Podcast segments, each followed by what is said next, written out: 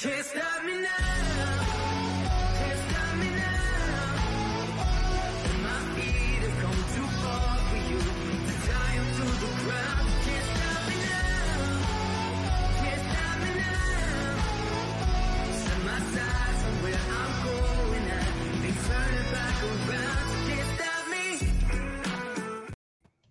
Good evening and welcome to the Psychic Call Show. I'm Aeson Knight, and of course with me tonight is the lovely Techie Joe. How are you? I'm doing good. How are you this evening? Doing well, enjoying my Poly-Valentine's Day. All right, is there a reason I'm in your seat? Yeah, because you just came in before me. Thank you. It was weird. I was messing up. We hear about weird all the time. All right. Hey, Brenda. How are you? All right. Where do we want to start with? Oh, let's just go in order you gave them to me. All right. I don't think it gets better or worse if we do them in a different order. No, probably not. Did they fix this biographical? Do what? Yeah. One of their stories is tied to another story. Oh. If it's tied to a biographical. Oh. Well, Tennessee congressman apparently was mistaken on how you get a college degree. Or what college degree he had, I do believe is the case. So from the AP, Tennessee U.S. Rep. Andy Ogles says he was, quote, mistaken when he said he graduated with an international relations degree after a local news outlet raised questions over whether the Republican had embellished his education. Ogles said this week he wasn't made aware of the mistake until he requested his transcript from Middle Tennessee State University to verify his degree. Quote, when I pulled my transcript to verify, I realized I was mistaken. My degree is in liberal studies. I apologize for my misstatement, end quote, Ogles said in a statement released Sunday. Earlier this month, Nashville-based WTVF-TV reported that Ogles has also called himself a, quote, economist, even though he only took one community college economics course. The station then raised questions over Ogles' claims that he has law enforcement experience and handled, quote, international sex crimes.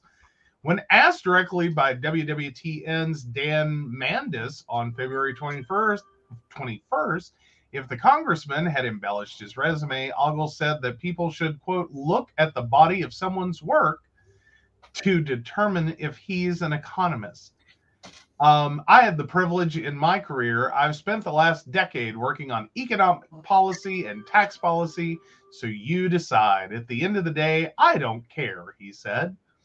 Ogles then clarified that he was reserve deputy for a local law enforcement agency, which overlapped with his time working for Abolish International, a Nashville-based nonprofit that combats sex trafficking. Maybe I created some of the confusion, or maybe it was someone looking to write a story, Ogles said. Ogles' statement released Sunday only addressed his college education, which he said he had to drop out of MTSU to help his family, quote, during a difficult time. He later returned as a non-traditional student and completed his remaining courses online. At the time, it was my understanding I had completed my course of study in political science and international relations, Ogles said. Last week, I requested an official copy of my transcript and learned that I was actually awarded a broader degree in liberal studies with minors in political science and English. The controversy comes after U.S. Rep. George Santos of New York has faced numerous calls for his resignation after acknowledging he fabricated, and at times lied, about parts of his education, work experience, and even his family's own religion and history. Ogles, a former rural county mayor, won the Nashville-based congressional seat last year after largely avoiding the public spotlight and refusing to debate his Democratic opponent. The strategy was successful largely due to the GOP-led redistricting process, which carved Nashville's congressional seat into three districts. Doing so provided enough cushion for a Republican to win. So now we have two college dropouts in Congress that do not even have the degree they have. said they had. And I'm sorry, that's kind of hard. How do you not know what degree you got? Exactly. Now, like I can see congressionally mixing up master in metaphysics and master in metaphysical sciences. That I could see. That's marginal. That's a marginal swap up. But I'm sitting here going, I knew exactly what degree I received. I knew what degree you received, and I wasn't even there. Well, yeah, but I know this by heart. It's a bachelor's of science in information systems and operations management with a concentration in information systems. Don't believe me? I'll pull it off the wall. Right. Like, fuck it. I'll pull it off the wall. Okay.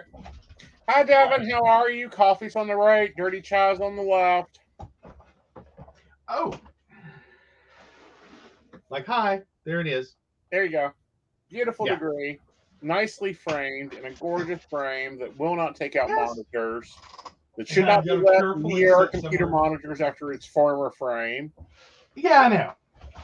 But no, like, I know what degree I have. How do people get a degree and not know what it's in? Like, how do you, like, I mean, did you just keep taking credits until someone said, you've run out of financial aid, you have to graduate with something, let me see what I can do? I don't know. Because that's what a liberal studies degree with, let's see. Isn't that like a regional, a regions or a Reagan degree? Not necessarily. Okay. So liberal studies with minors in political science and English. All right. So basically he took enough poli-sci and English classes to get a minor in both of those subjects. So you take one class and you got a minor in Russian lit. Okay? Like this. Yeah, literally. Literally, I took enough Russian lit classes in college. I take one more class. I could have gotten a minor. Mm-hmm. Oh, like that's you need it. More than a day off to do taxes, Devin. You need like 2 bottles of wine. And by the way, what you drinking, guys? What's on your table? Oh, and Brenda's pointing out, those degrees are so close together. Exactly. I mean, like, I could almost get away with saying, well, I have a degree in operations management. Like, I would be closer to being right when I was saying that than he is on, like, what he's claiming. Right. Or because I can understand some things. Okay. Especially within my, cause fuck it, I got 13 fucking pieces of paper to hang on the wall behind me once I find the ones that'll fit up there. And then I have a really big one that the only thing left to do is to order it. And that's my doctorate. But when looking at it overall, it's like, dude, you lied. You fucking lied. Sitting here fighting. Repeat me, fighting because of student loans, and you can't even tell us the degree your privileged ass got. Well, I don't know how privileged I'm going to call that. Middle Tennessee State University. I'm sorry, that just sounds like a drinking college to me. No offense, Middle Tennessee State University. But I've generally found the longer the school name, the less likely it is. It's a very rigorous program, especially when they're handing out liberal studies degrees. Right. Like, I'm sorry, the longer the name, usually the crappier the program. Like, general rule of thumb, not that there aren't exceptions. There are some long ass name schools. Oh, I don't know. In state is $10,000 a year. Out of state is $29,000 a year. Oh, good Lord. In this day and age? In this day and age. I'm sorry. Like, I don't mean to be rude. Like all college work is hard. All college is expensive. And I'm not saying 10,000 is a drop in the bucket. Mm-hmm. I'm just saying in terms of college education today, mm-hmm. like, I'm sorry, that's closer in line with what I was spending 20 some years ago mm-hmm. for my degree. That's about a quarter of what I spent on my psychic one. Yeah. Well, but I'm you were saying per year. Per year. Yeah. Yeah. And I'm saying, the master in metaphysics was $22,000 alone. Mm-hmm. I'm just curious, can we get a verified transcript of your bullshit, dude? Is where I'm at with it. Yeah, why don't you give us that? You basically lied on your application to work for the American people of Tennessee. I know if I do not state my degrees properly, I would get fired. Mm-hmm. All right, so according to U.S. News...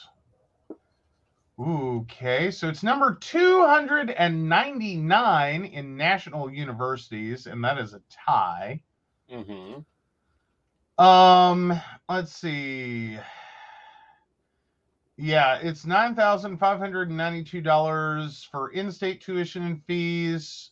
They have an undergraduate enrollment of 20,857 students. They have a 68% acceptance rate. Yeah.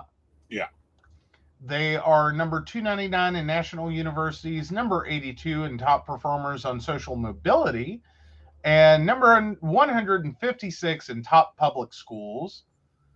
Let's see. So their SAT range is 1,010 to 1,210. Their ACT range is between 19 and 26. Mm-hmm. And their average high school GPA is 3.6. Again, dude need to, pack it in, and he light it up. They have a 35% four-year graduation rate, a 16-to-1 student-faculty ratio, uh-huh. and 53% of their classes have fewer than 20 students. Insane. Oh, good Lord. Oh, their top popular majors are multi-interdisciplinary studies other, that is 6% of their graduates. Underwater basket weaving. General psychology, 6%. Biology, biological sciences, general, 4%. Mm-hmm. Business administration and management, general, 4%. Aeronautics, aviation, aerospace, science, and technology, general, 4%. That's a lot of generals. Mm-hmm. Like, that's a stone school. Hey, I'll give them credit. They have a 35% minority enrollment, though 65% of their students are white.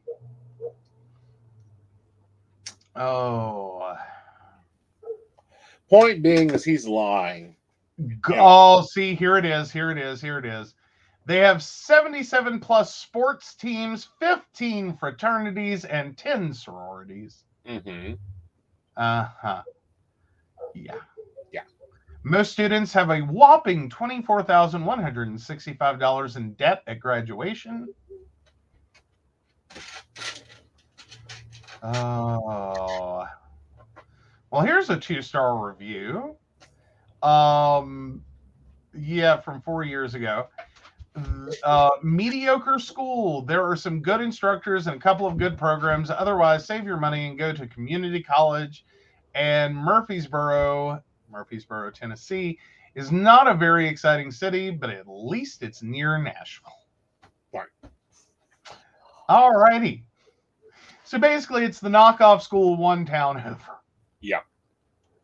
All righty. So there's that. Let's go California. How's the snow weather for you? You know, white California wearies of snowstorms, Northeast greets one.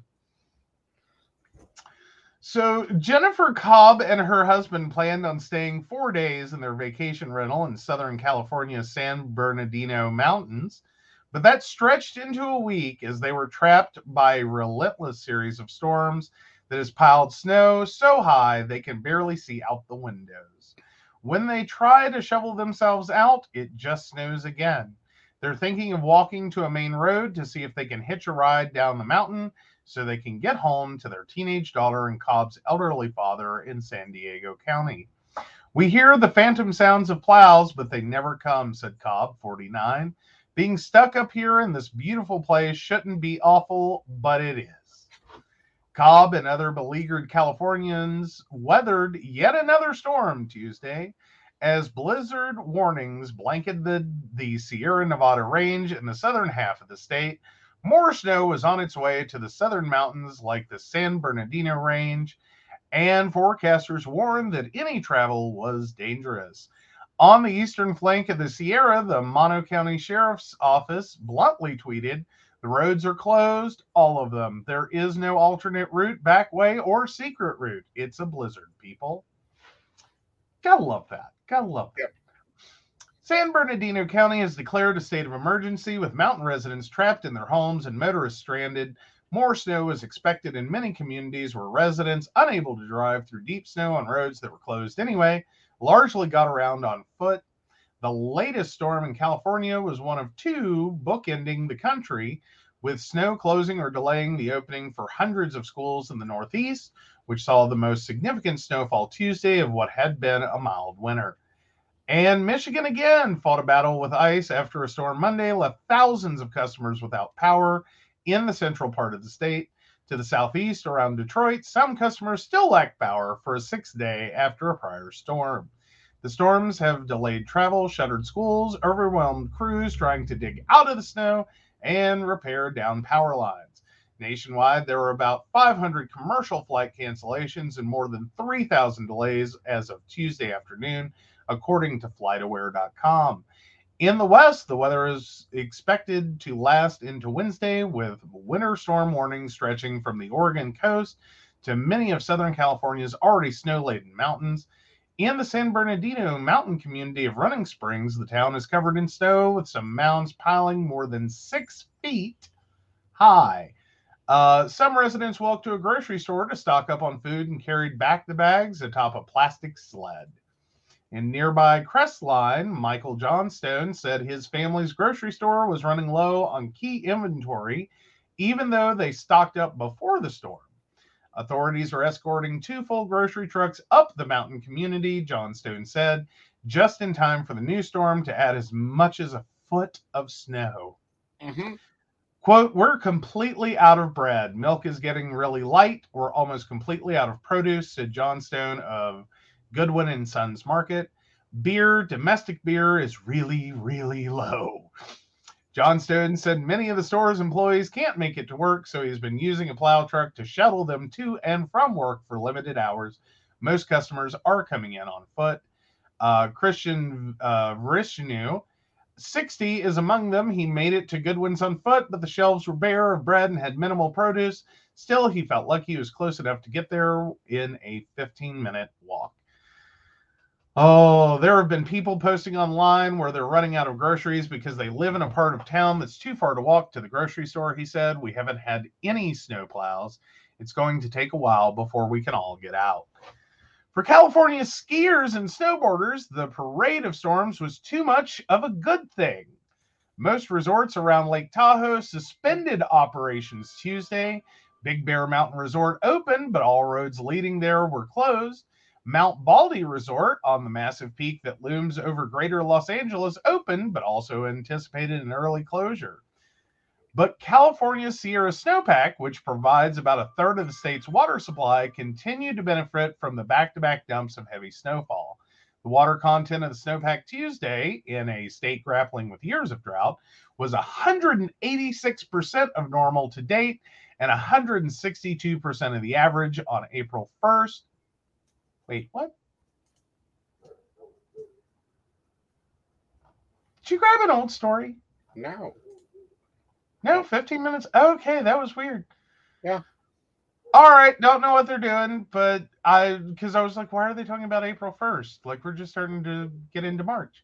Yeah. According to the State Department of Water Resources online data, in the northeast parts of Connecticut, New York, Massachusetts, New Jersey, and Rhode Island had heavy snow forecast through Tuesday afternoon. Some areas of western Massachusetts and northern Connecticut got about 7 inches. The Albany, New York area saw less snow than expected, 2 to 5 inches, but it was enough to close schools. I'm just wondering how much cabins go for. Do what now? Well, you like snow. I like California. Mm-hmm. I think we could have a nice, lovely winter spot. Yeah, just right now we've got to start from Arizona and get thrown into a catapult and then just shoo. Yeeted up a mountain. Spring, we move in May. By friggin' November, I've got the freezer stocked, and we can just work our little selves to death all winter long. Yeah. That's nothing like how that's going to work out for you. I can tell you right now. Like, you think you're cold now? I don't think that's going to go well for you. Well, you know, since the other place that I say I want to live got covered in a snowstorm. I know, right? Blanketed. LA, Los Angeles area is still blanketed, but by snow in a rare heavy storm. Yep. Really? Yeah. See, you'd still get your snow every couple years in LA if we moved there. Yeah. So Deke Andrew, a Maine snowboarder, said he couldn't imagine such a thing as too much snow. The 51-year-old is living out of his Sprinter style van at Sugarloaf and was out snowboarding as snow was falling Tuesday. Quote, there really isn't any such thing as too much snow in the wintertime, Andrew said. We want as much as we can possibly get. It's incredible and gives a purpose to the cold weather. Yeah, I don't think anyone likes him right now. Oh, I'm sure like, nobody likes him right now. It's like, nah, dude, you're burnout. Go back to surfing. Just whatever. Like, right. Snowboarding, whatever. Don't care. Just, like, please hit a tree. Like, that's got to be where everyone is hearing that comment from him is like, I hope to God you go down a slope and hit a tree. Mm-hmm. So, yeah.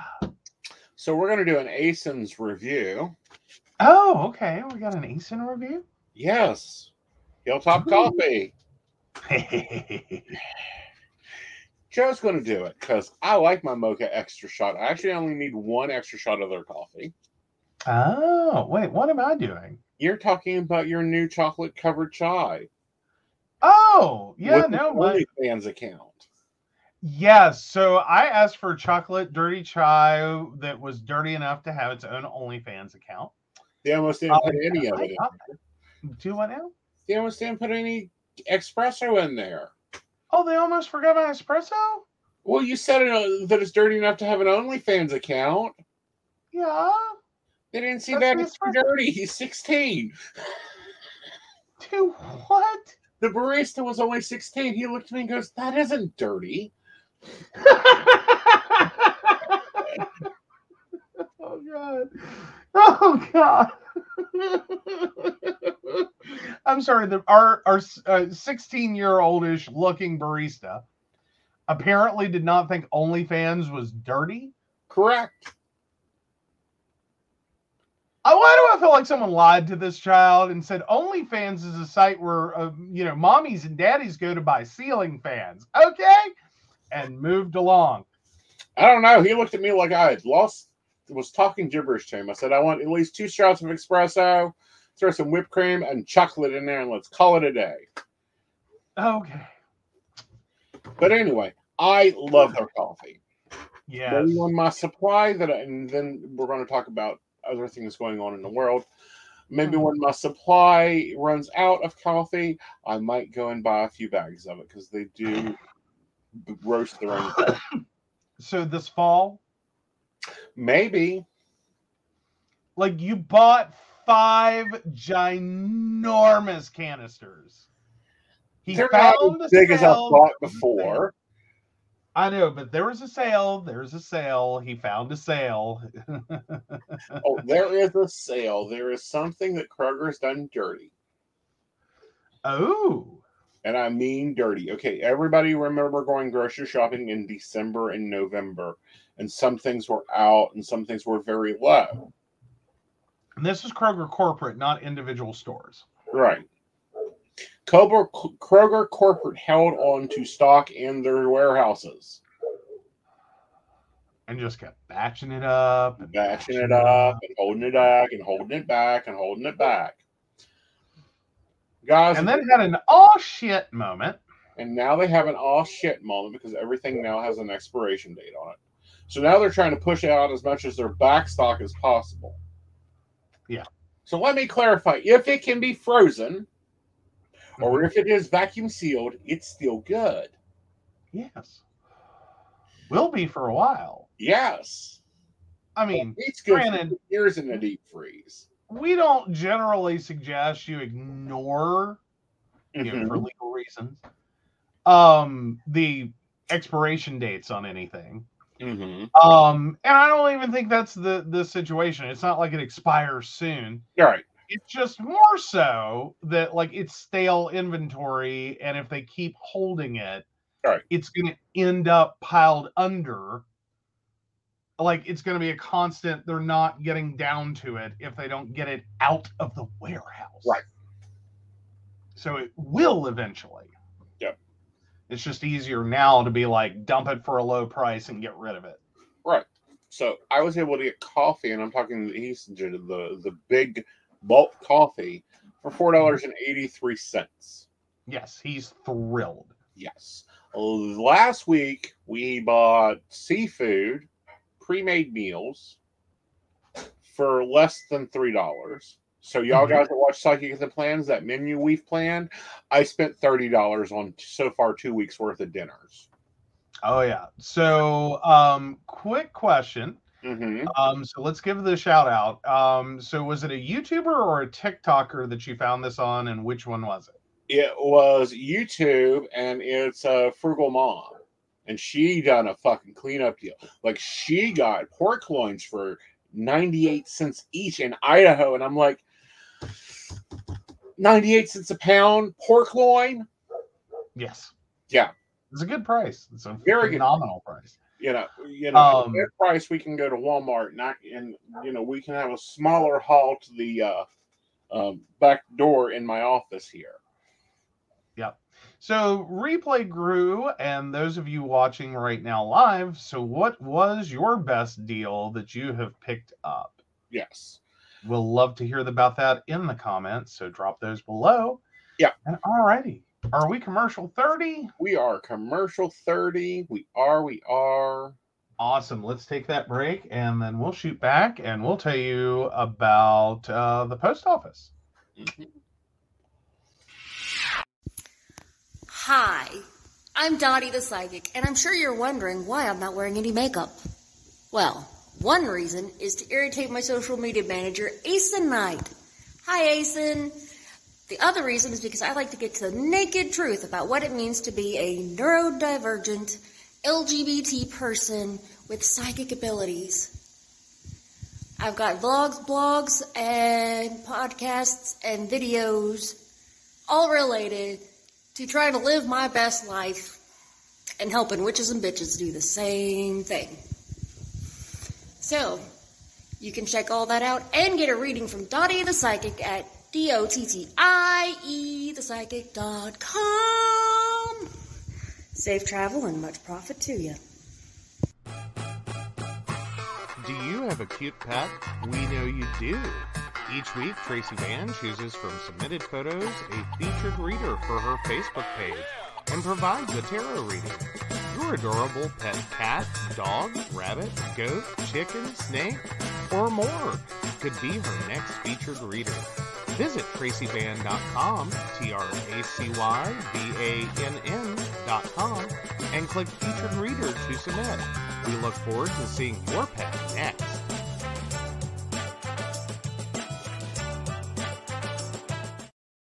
Hey everybody, Lady Gwendolyn here, and I am here to tell you how to get in contact with me and a little bit about what I do.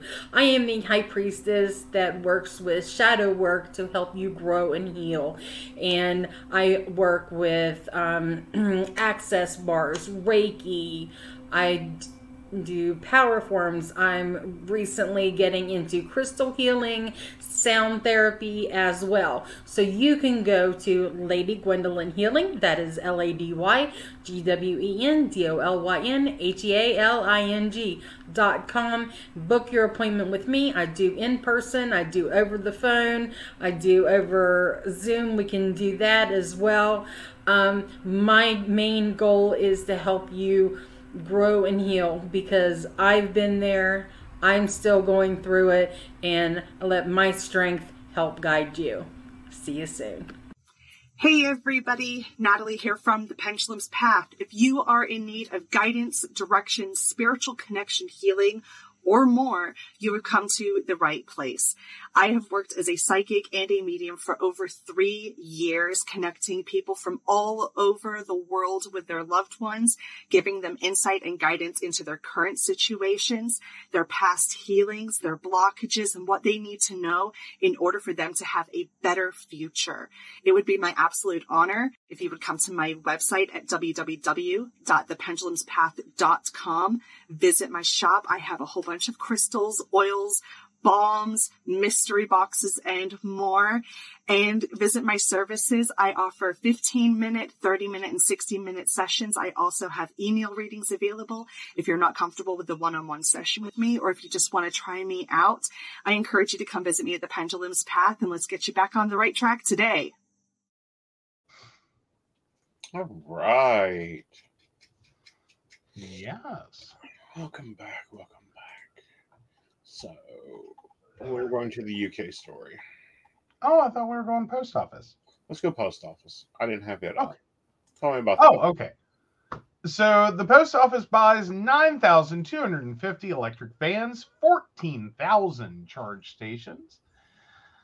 The U.S. Postal Service is buying 9,250 Ford Motor Company electric vans and 14,000 charging stations as part of a move to switch its fleet to electric vehicles. The service also is buying another 9,250 internal combustion vans from Fiat Chrysler in North America, now part of Amsterdam-based Stellantis. The Fiat Chrysler and Ford vehicles together will cost just over $1 billion. The gas-powered vehicles fill an urgent need, the Postal Service said in a statement Tuesday. Dearborn, Michigan-based Ford will start delivering the left-hand drive e-transit vans in December of this year, while Fiat Chrysler will start shipping the left-hand drive gas-powered vehicles in November.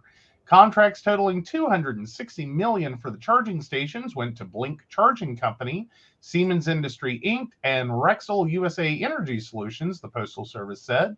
Charging stations will be installed at several postal service facilities, including sorting and delivery centers, starting in the third quarter of this year.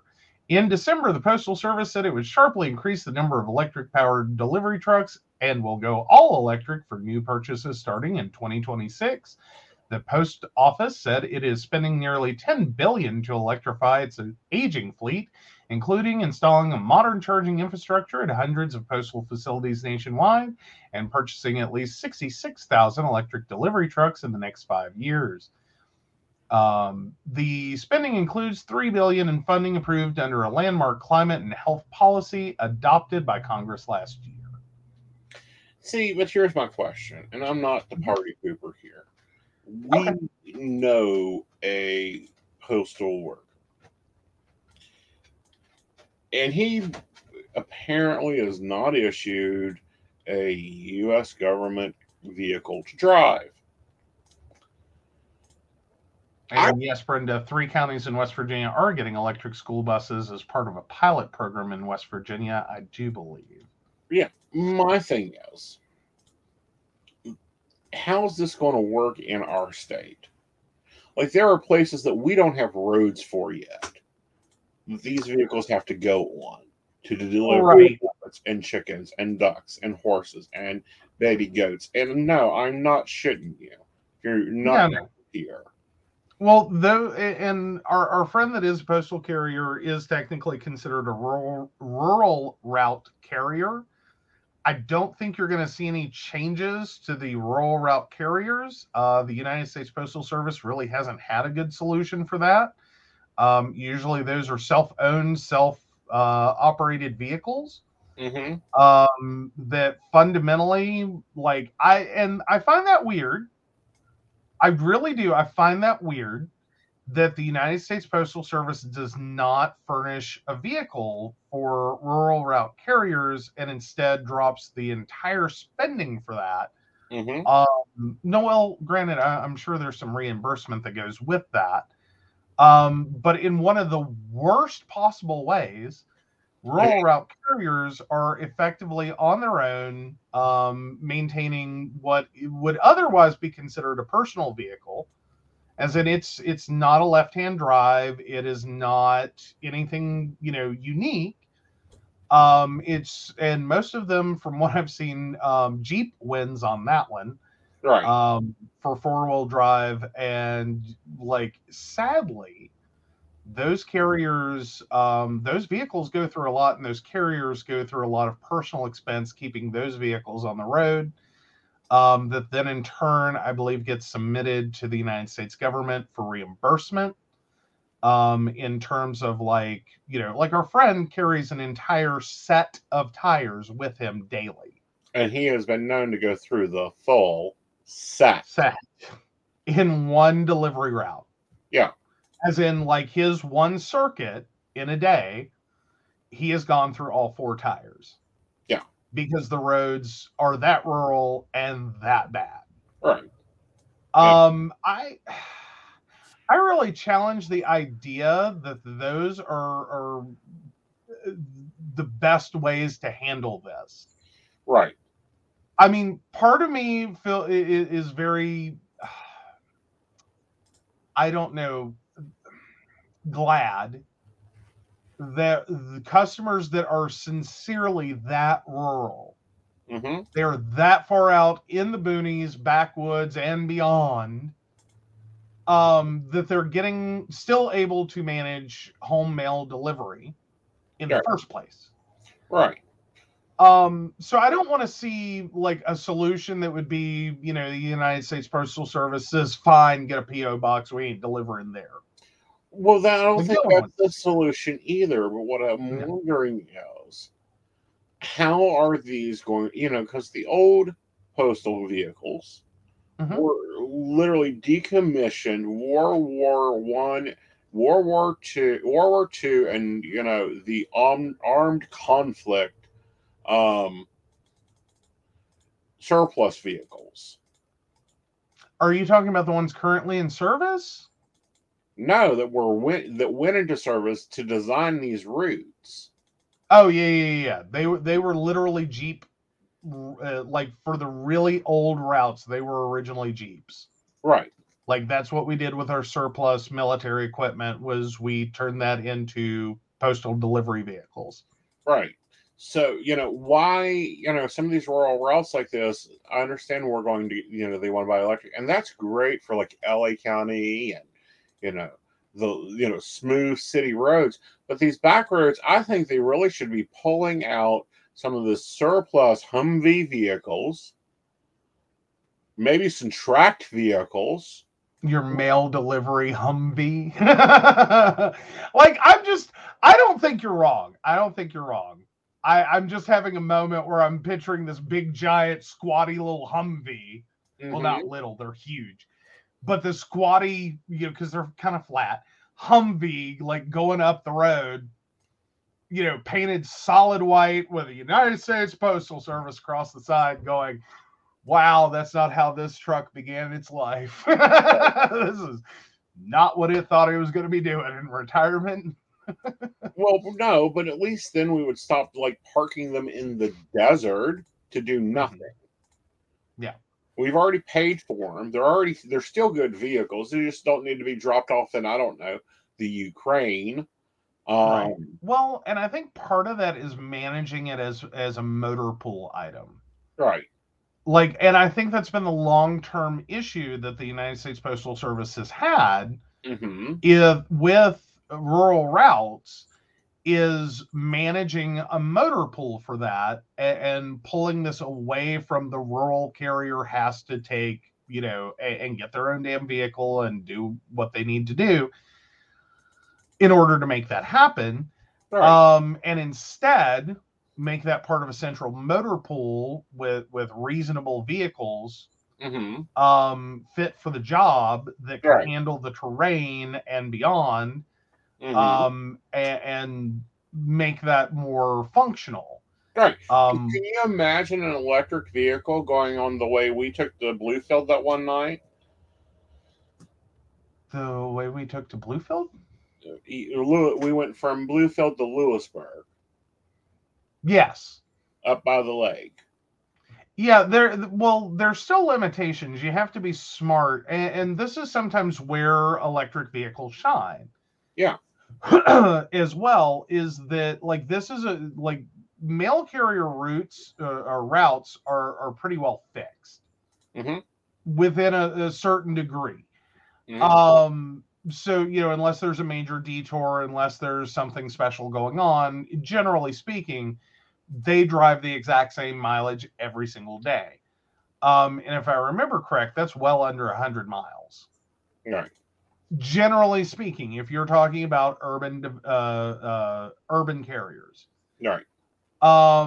If I remember right, it should be less than 100 miles, but it is a long 8-hour drive, so that vehicle is running mm-hmm. in a gas sense 8 hours a day, right? Or thereabouts.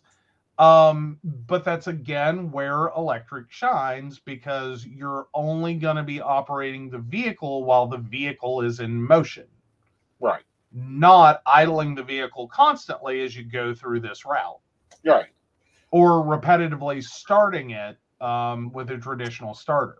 Right. So we will see what happens with this. I just... cannot envision electric vehicles going up around the lake. I cannot envision a vehicle out on what is it, Route 9? I think Moncove Lake specifically would be a rural route carrier, if I remember correctly, because that's a weird area anyway. Most of that's not home delivery. Mm-hmm. Strangely enough, most of it is not going to be home delivery unless it is package delivery.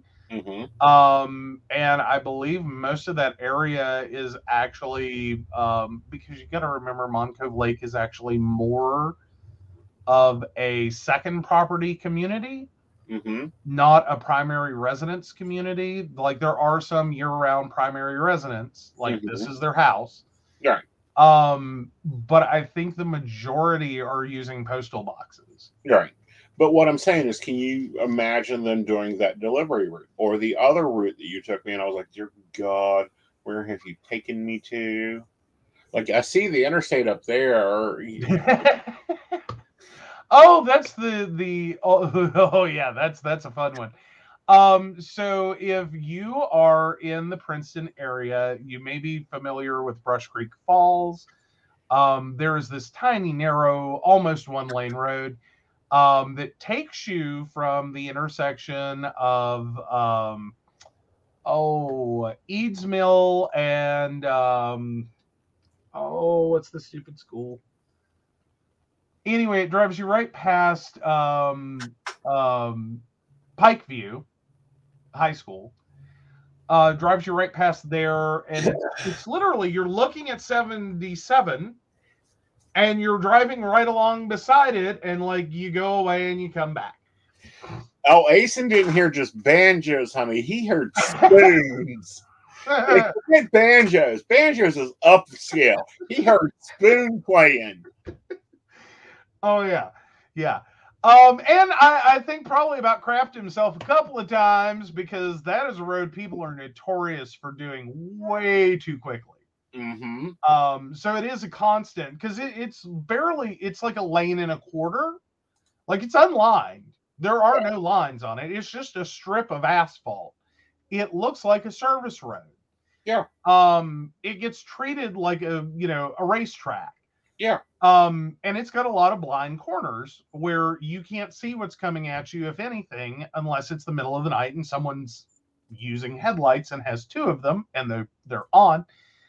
And that's a problem on that road, by the way. Yeah. But no, it is in the middle of nowhere, and, except you're looking at 77, mm-hmm. and it's a heck of a road. And it is part of a mail carrier route. I do believe, again, that's a rural route. It's a rural route. Yeah. Like, it's not part of standard USPS, like, here's your, you know, corporate, or here's your government-issued Chevy S10 with a box. Right. Like, because that's what our current fleet is built on, is the Chevy S10 modified. Which I don't understand why we don't have all brand new GMs after we bought fucking GM. Honestly, I think it probably has more to do with, one, its bidding process, and two, GM got it last time.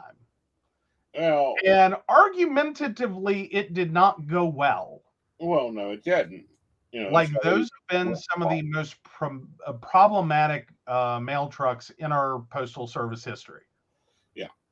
As in, they have no air conditioning. They have, if I remember correctly, they don't even have heat. All right. What I'm saying is, why is it that our mail carriers are driving subliminal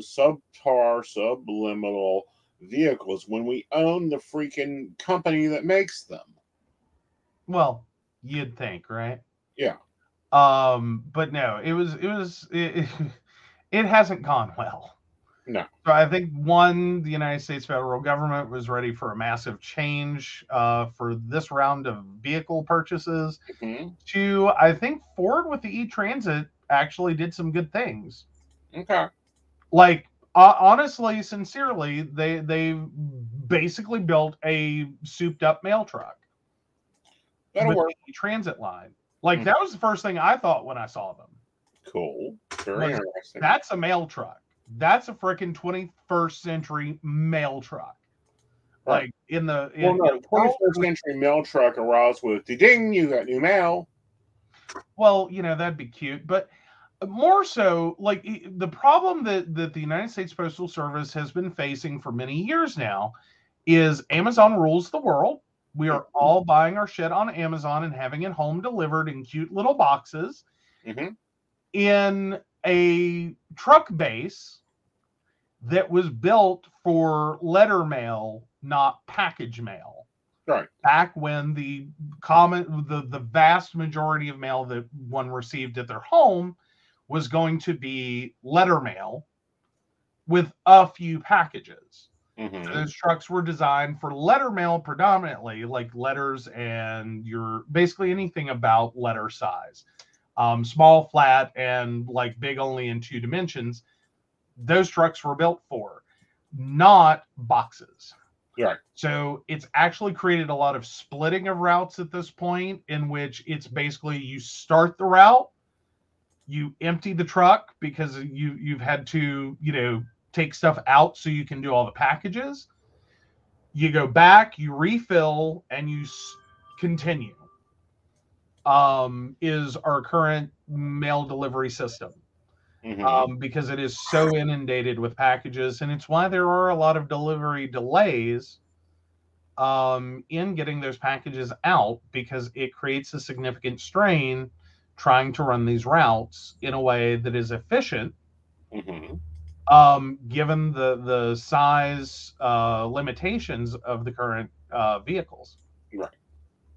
So that is part of, like, the e-Transit appeal, is they are better suited and mm-hmm. a larger vehicle overall, but better suited to package delivery than they are just standard, here's your pile O letters and magazines and catalogs and all that. Right. Because while we're still receiving those, a significant amount of space in those trucks is now devoted to packages compared to previously. Right. Yeah. Okay. I get you.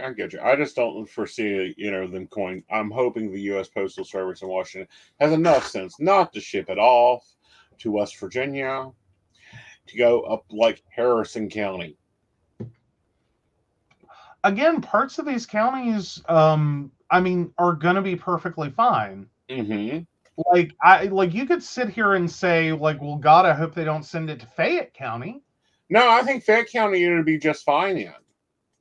Okay, but there's still parts of Fayette County. Do you really want to see one of those trying to make a delivery route?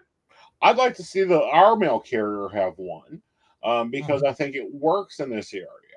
That's what I'm talking about. Is it now? Town. Huh? We're a simple little town. Yeah, we're a simple little town, and we're all little paved roads. Yeah, it's cute. It's adorable. I'm sure you can just as easily name portions of this county that it's like, dear God, I don't know how you get up it without, mountain climbing equipment. Well, Coke Up and a Holler ain't that long, and I'm quite sure they're not going to deliver it to the houses up there. Well, yeah, and then we've got Paint Creek area, which they need a mail delivery boat, because most of the time it's flooded. Yeah, true. I'm quite sure that they have, gotten a boat for it. Mm-hmm. Mm-hmm. Like a little airboat, little Rescue Rangers style airboat. Just send them in. Whoosh, whoosh. Anyway, So. I think that would be a good move. All right. Oh, yeah. Let's move on. This one interests me because I remember the scandal to begin with, and now we're seeing it come full circle. All right. So I'm sorry, which one is this? The Pentagon official? No. UK. British woman who joined. Okay, gotcha. Sorry, I was having a little trouble seeing it because I got ads popping up. There we go. British woman who joined ISIS as a teen loses UK citizenship appeal. Shamima Begum, who left the United Kingdom to join ISIS at the age of 15, has lost her appeal against the decision to revoke her British citizenship. Judge Robert Jay gave the decision on Wednesday following a 5-day hearing in November, during which her lawyers argued the UK Home Office had a duty to investigate whether she was a victim of trafficking before removing her citizenship. The ruling does not determine if Begum can return to Britain, but whether the removal of her citizenship was lawful. Begum, now 23 and living in a camp in northern Syria, flew to the country in 2015 with 2 school friends to join the ISIS terror group. In February 2019, she reemerged and made international headlines as an quote-unquote ISIS bride after pleading with the UK government to be allowed to return to her home country for the birth of her son. Then Home Secretary Sajid Javid removed her British citizenship on February 19, 2019, and Begum's newborn son died in a Syrian refugee camp the following month. She told UK media she had 2 other children prior to that baby who also died in Syria during infancy. Begum's lawyers criticized Wednesday's ruling as a, quote, lost opportunity to put into reverse a profound mistake and a continuing injustice. The outcome is that there is now no protection for a British child trafficked out of the UK. Do what now? She wasn't trafficked. She can't win TV. Well, but of course, this is going to be their argument of a child trafficked out of the UK if the Home Secretary invokes National Security, Gareth Pierce and Daniel Ferner of Bernberg Pierce Solicitors said in a statement seen by UK news agency PA Media. Begum remains in unlawful, arbitrary, and indefinite detention without trial in a Syrian camp. Every possible avenue to challenge this decision will be urgently pursued, it continued. Rights group Amnesty International described the ruling as a, quote, very disappointing decision. The power to banish a citizen like this simply shouldn't exist in the modern world, not least when we're talking about a person who was seriously exploited as a child. Steve Valdez-Simmons, the group's UK refugee and migrant rights director, said in a statement, along with thousands of others, including a large number of women and children, this young British woman is now trapped in a dangerous refugee camp in a war-torn country and left largely at the mercy of gangs and armed groups. The Home Secretary shouldn't be in the business of exiling British citizens by stripping them of their citizenship, Valdez-Simmons said.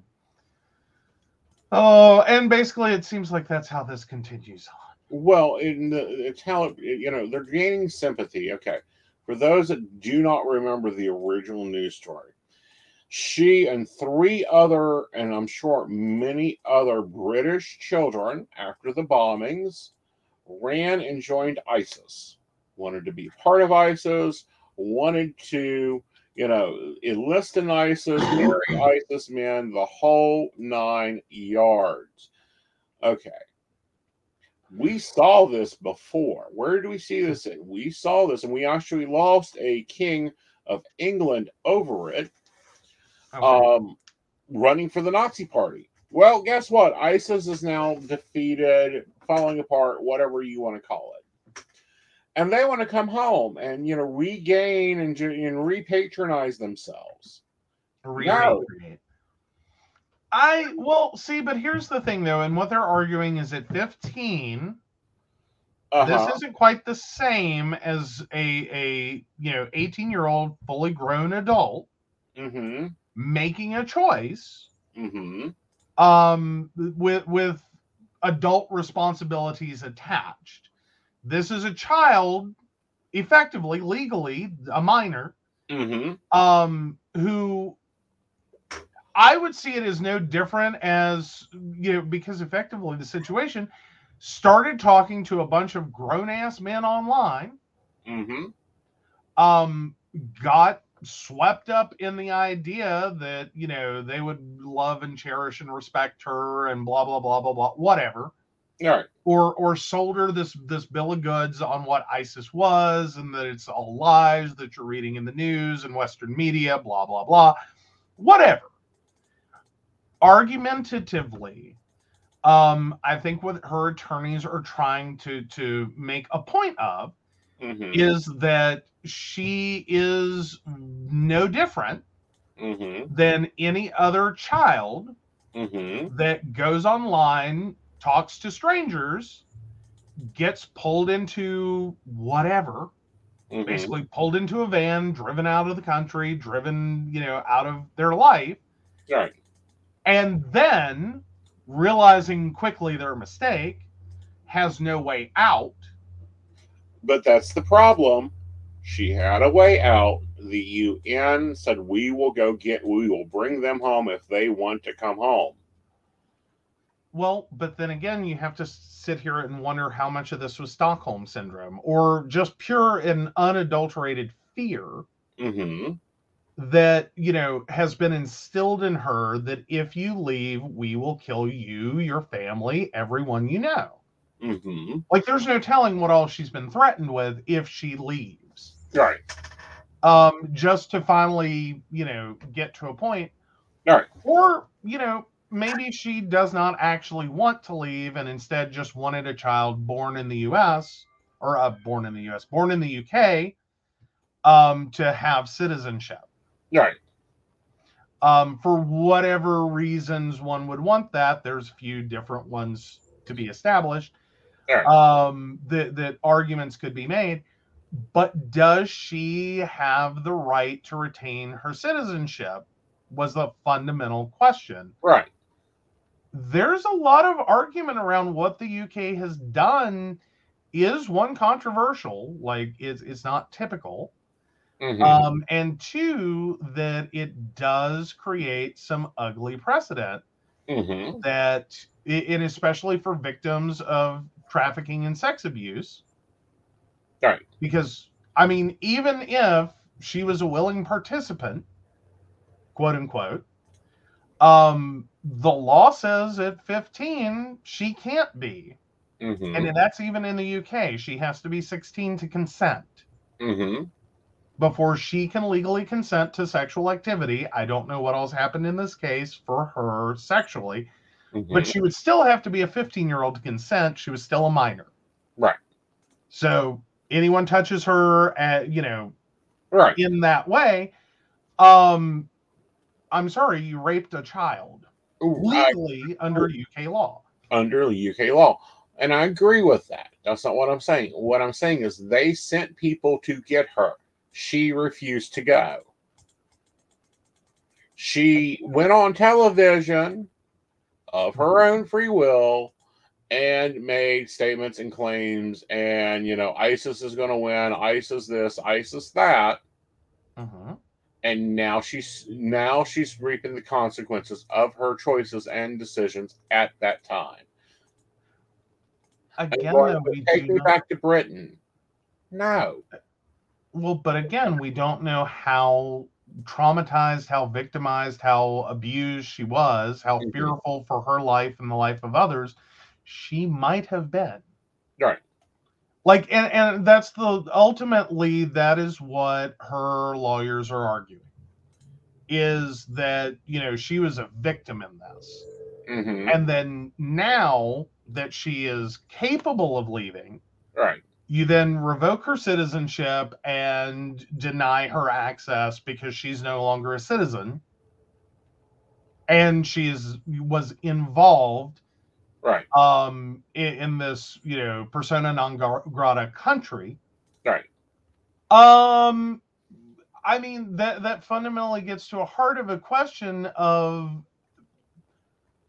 how involved is she? How involved was she? How duped was she? How exploited was she? In terms of, are we talking about someone who is a central figure to ISIS, who's being sent back to the UK to do some horrible thing? Or are we talking about someone who thought they were getting into something that they weren't and were effectively exploited during the time they were there, that now just wants to go fucking home? Mm-hmm. And get out of the nightmare, be done with the nightmare, get out of the situation, because they learned their lesson, they fucked up, they did many wrong things. Like, please let me come home. Right. And that's got to be a huge debate in the UK as to what this well, now adult, but this previous child's situation is. Right. And what does it mean? Well, and a big debate on what does it mean? What does it mean when you make an adult decision? Mm-hmm. Okay. As a child. As a 15-year-old. Yeah. I won't say child because she's not a child at 15. She wasn't 4. She would have been, if it was a murder case, she was charged with murder, which is what they debated on charging them with, mm-hmm. or treason. Mm-hmm. They would have been charged as an adult. Well, and that goes to the bigger heart of this, is that we do have this duality under the law. Right. That when we're talking about murder specifically, if you're 15-year-old and you kill your parents, you're charged as an adult. Mm-hmm. But if an adult attacks you as a 15-year-old, mm-hmm. okay, then that's rape. You had no adult abilities in this situation. You couldn't consent. Right. Or even literally, you're 15 with a 32-year-old boyfriend. Right. You were a child. You were completely innocent. This should never have happened to you, no matter how many things you did mm-hmm. to engage yourself, like, in the sense that you're 15 and you're like, this is what you say you want. Mm-hmm. This is what you sought out. Right. This is everything you did to make that occur.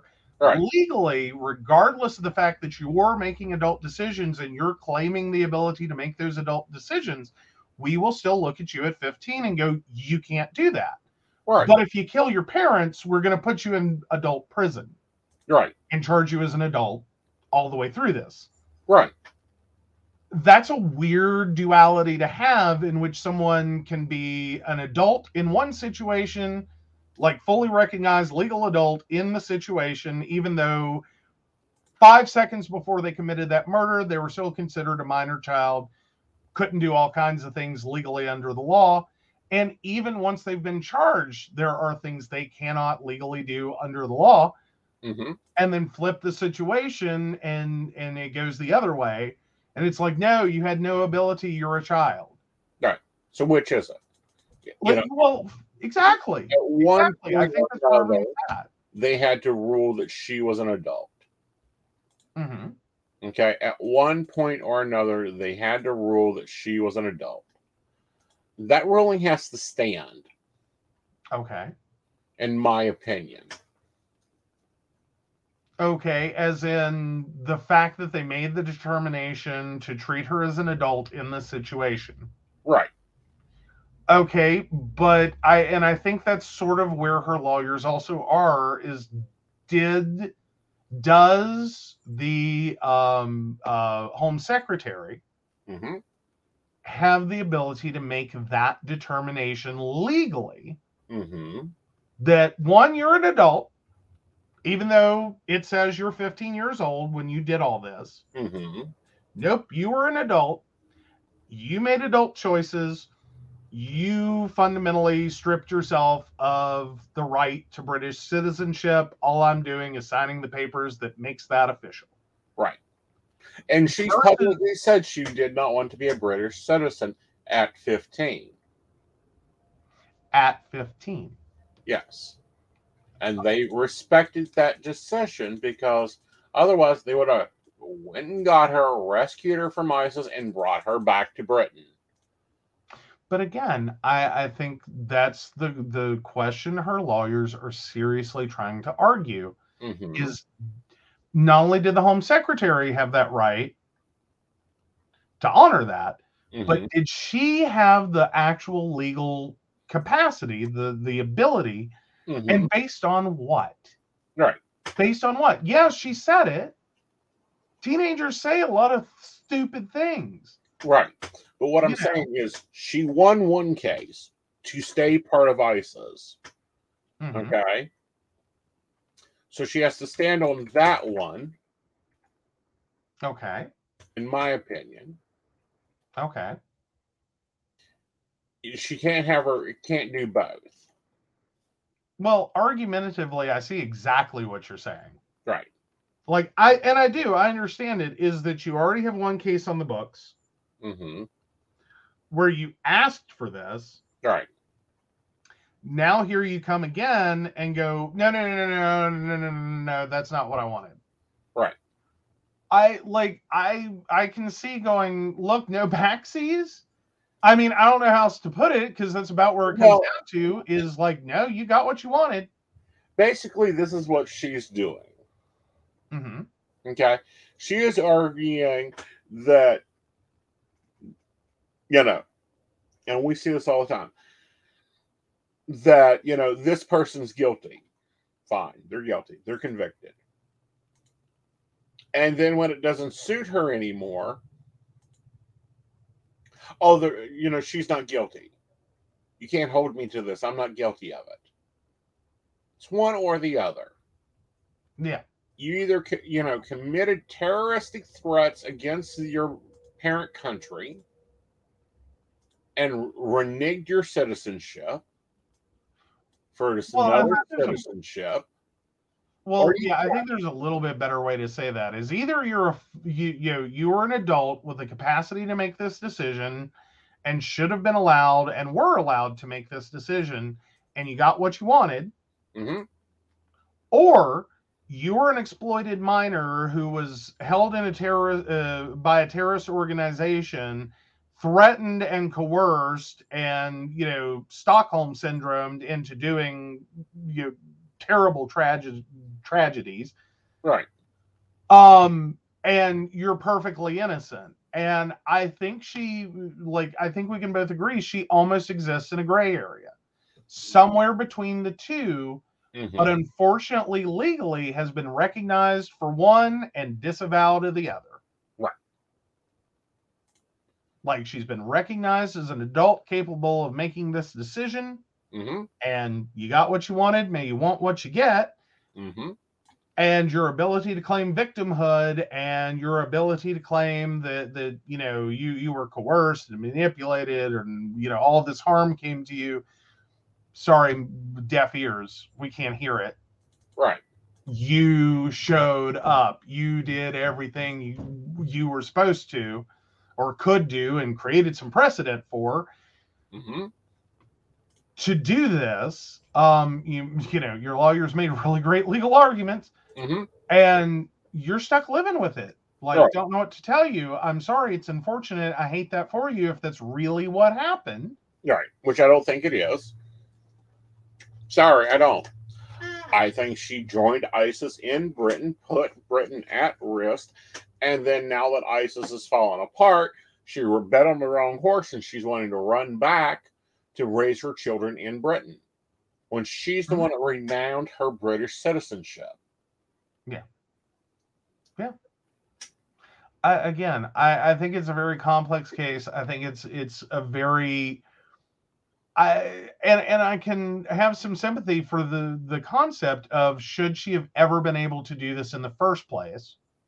Well, a British judge ruled she was able to do that, and she was able to renege her citizenship, till at 18, not 15, 18, when she was an ISIS bride.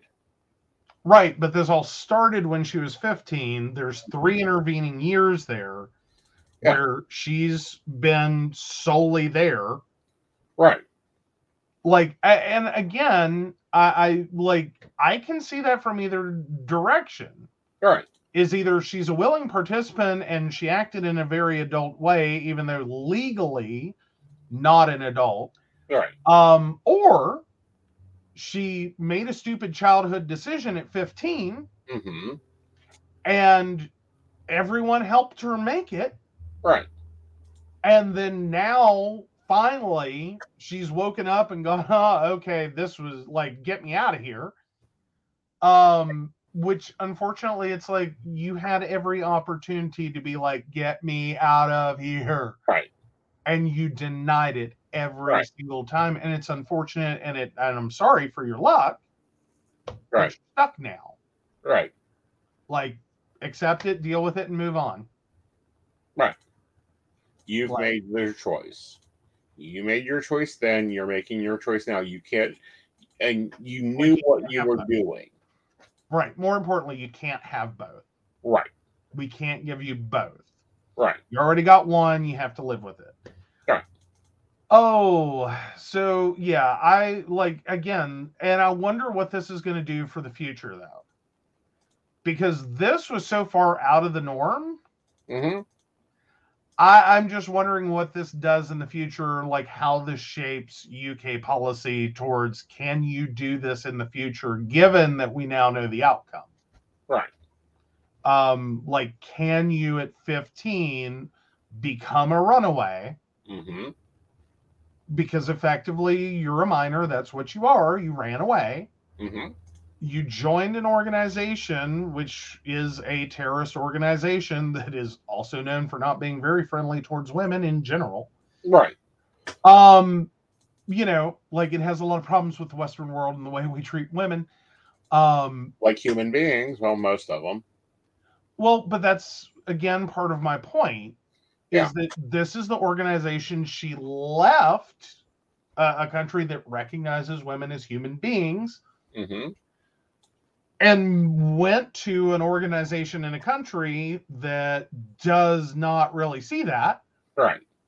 And then spent 3 years there before she then renounces her UK citizenship. Right. I'm just wondering, where does UK and the Home Secretary go from this disaster forward in going, okay, should we not have allowed that to occur? We can't fix her situation. Right, but there's at least 3 others in the situation, if not more, because this was a very large problem. This was worse than draft dodging when it came to the UK. And teenagers running off to, join this terroristic group in the UK. And in the U.S., teenagers were eating Tide Pods, for Christ's sake. Exactly. How much stock can you put into something you originate in your life at age 15? Well, my question or my view of this is, we make decisions throughout our life, no matter what the age is. You make a choice. You make a decision, whether it is a good one or a bad one. You have to live with it. Okay. And, when do we stop the cotton balling, bubble wrapping of children?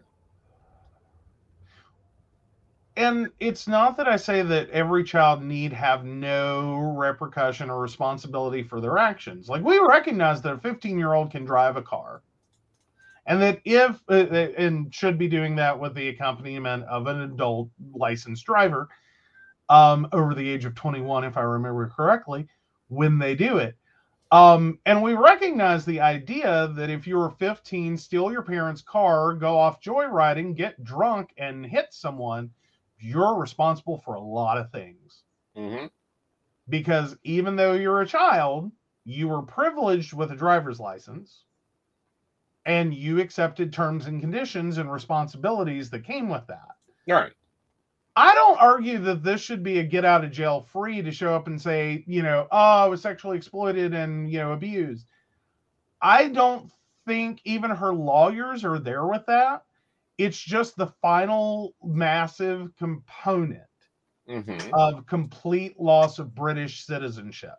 Right. That is what they're arguing, is like in the same scenario, if she had gotten drunk at 15, gone on a joyride in her parents' car, killed three people, should she inherently lose her citizenship? Should she spend the rest of her life in prison for what she did drunk at 15? It doesn't say should she have no responsibility and no consequences whatsoever. No one's arguing that. She needs responsibility and consequences real damn quick. Mm-hmm. But at 15, how far is reasonable to go with that? Because this isn't a premeditated crime. It's a series of stupid, youthful, bad decision makings that led to a tragedy. Mm-hmm. If she had gotten into a car drunk at 15 and killed three people. Right. That would be horrible. We don't know how many people, how many soldiers she killed. We don't know how many people, how many bombs she built. We don't know how much she done to what.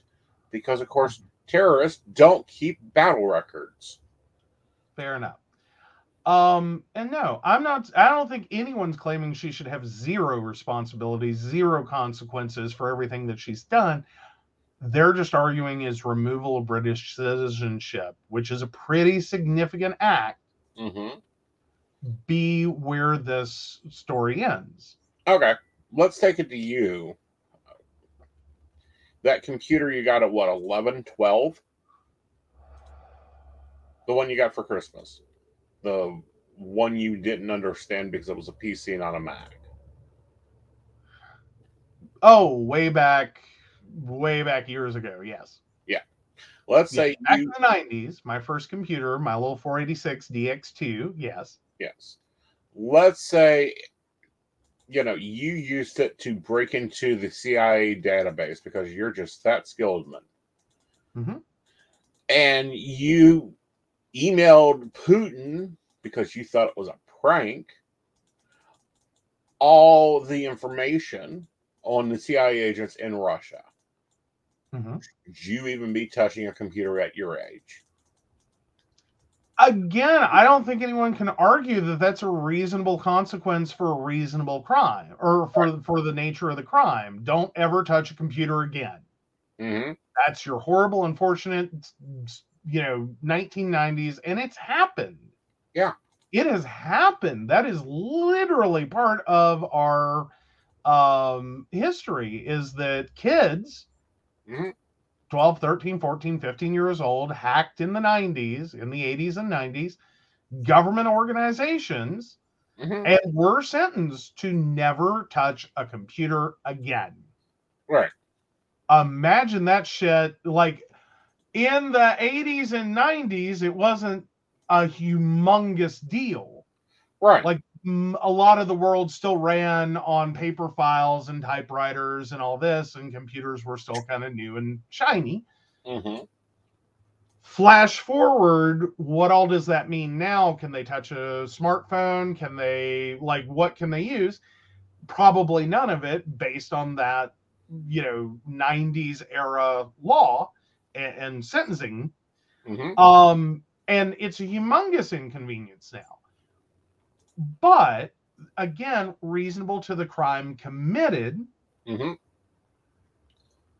would that necessarily, and going your full route of, you know, and then dropped documents to foreign leaders as a prank, or because they thought it'd be funny, or because there's whatever, should they not only, you know, like, forget that sentence, we're not even going to bother with that, we're going to expel you from the country, strip you of your citizenship, and go, fine, you want to send shit to Putin at 3 a.m, see how he feels about you landing in Russia.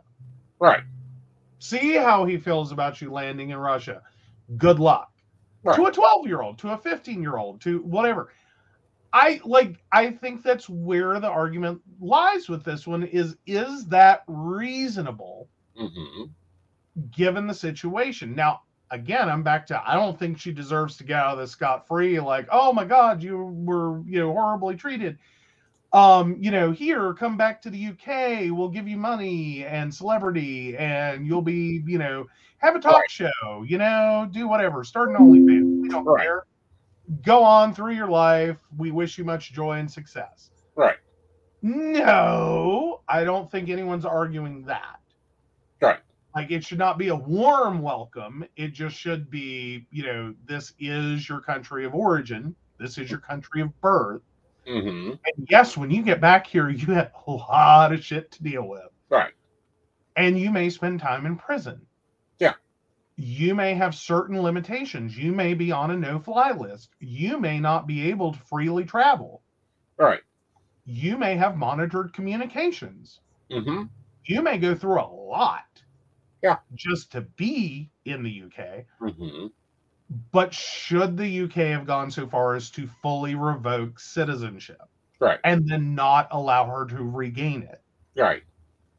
That's where I'm sitting here, is I can't imagine we would ever attempt the same thing exactly with a 15-year-old committing cybercrime. Like, yeah, we're like, you're never touching a computer again. Right.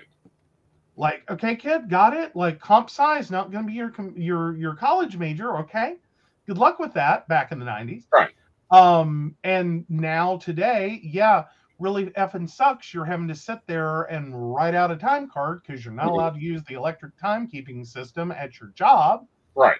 And your employer's really annoyed by that, right? Kind of thinking about firing you for the inconvenience you are, right?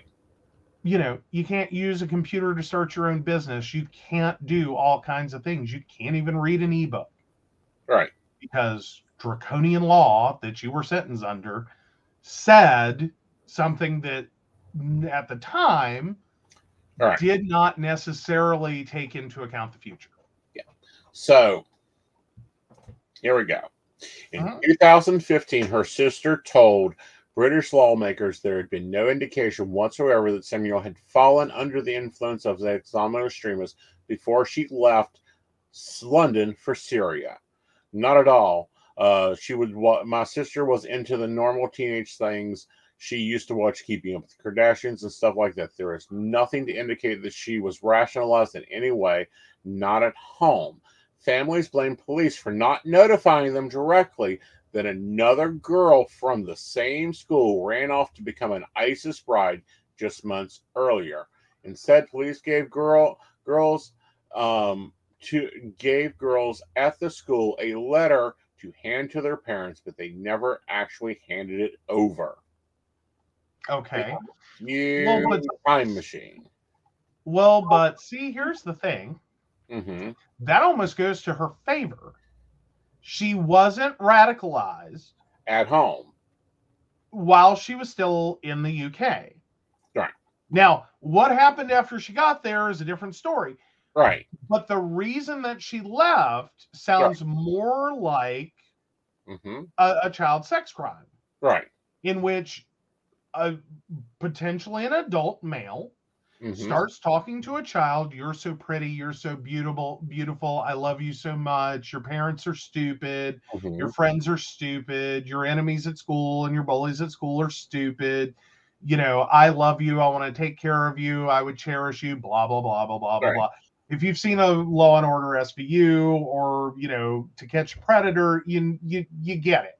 Right. that what this is all going to sound like, and that she left not to join an ISIS organization and become a terrorist. She left as part of an exploited child situation. Right, but then again, that kind of goes to her favor. That's the whole part. Is she refused to come back. She challenged them, challenged the police, challenged everybody to come back. Okay, and that's, I think, where her lawyers and even I can make the argument. If you were talking about she decided to leave and they caught her at the airport, right? Would it have been the same situation in which she's like, no, I'm part of ISIS, I want to marry someone, blah, blah, blah, whatever? Or would it have been a situation where it's like, oh my God, I fucked up, I got caught, I'm busted, please take me home, like, right. Few tears. Well, I found her in Syria with the other two and was like, come home. And there was girls that went back home. Okay, and, you know, done parole and whatever. She refused to go. They could not force her to leave her then husband in Syria, because then she's an adult. It's like when you're emancipated in the United States, your parents cannot force you to do anything because you are an emancipation. She chose not to leave. Well, in the U.S., we have much the same thing. Is once you're like, you can be a child bride at like, you know, 14 or whatever. 9. Thank you. Whatever age. Effectively, at that point, you become an adult. You still have some of the restrictions against you because of your age. Like, you can't buy cigarettes and alcohol. But you can do many other adult things, including the fact that you're married. At that point. Now, we could debate that all night long and how there's issues with that. And many people have that, you know, can or should a, you know, 9, 10, 11, 12, 13, 14, 15-year-old be capable under the law, even with parental consent, to be married. And especially if the person marrying them is potentially an abuser. Right. Like, this is not, you know, two teenagers in love, you know, some cute little story about like a 16-year-old and a 14-year-old that fell in love and want to get married. And, you know, the world's against us. And, Or is this, you know, a story of a 15-year-old and a 35-year-old member of a terrorist organization? Like, whoa. That would be the moment where I'm sitting here, that's not the same thing.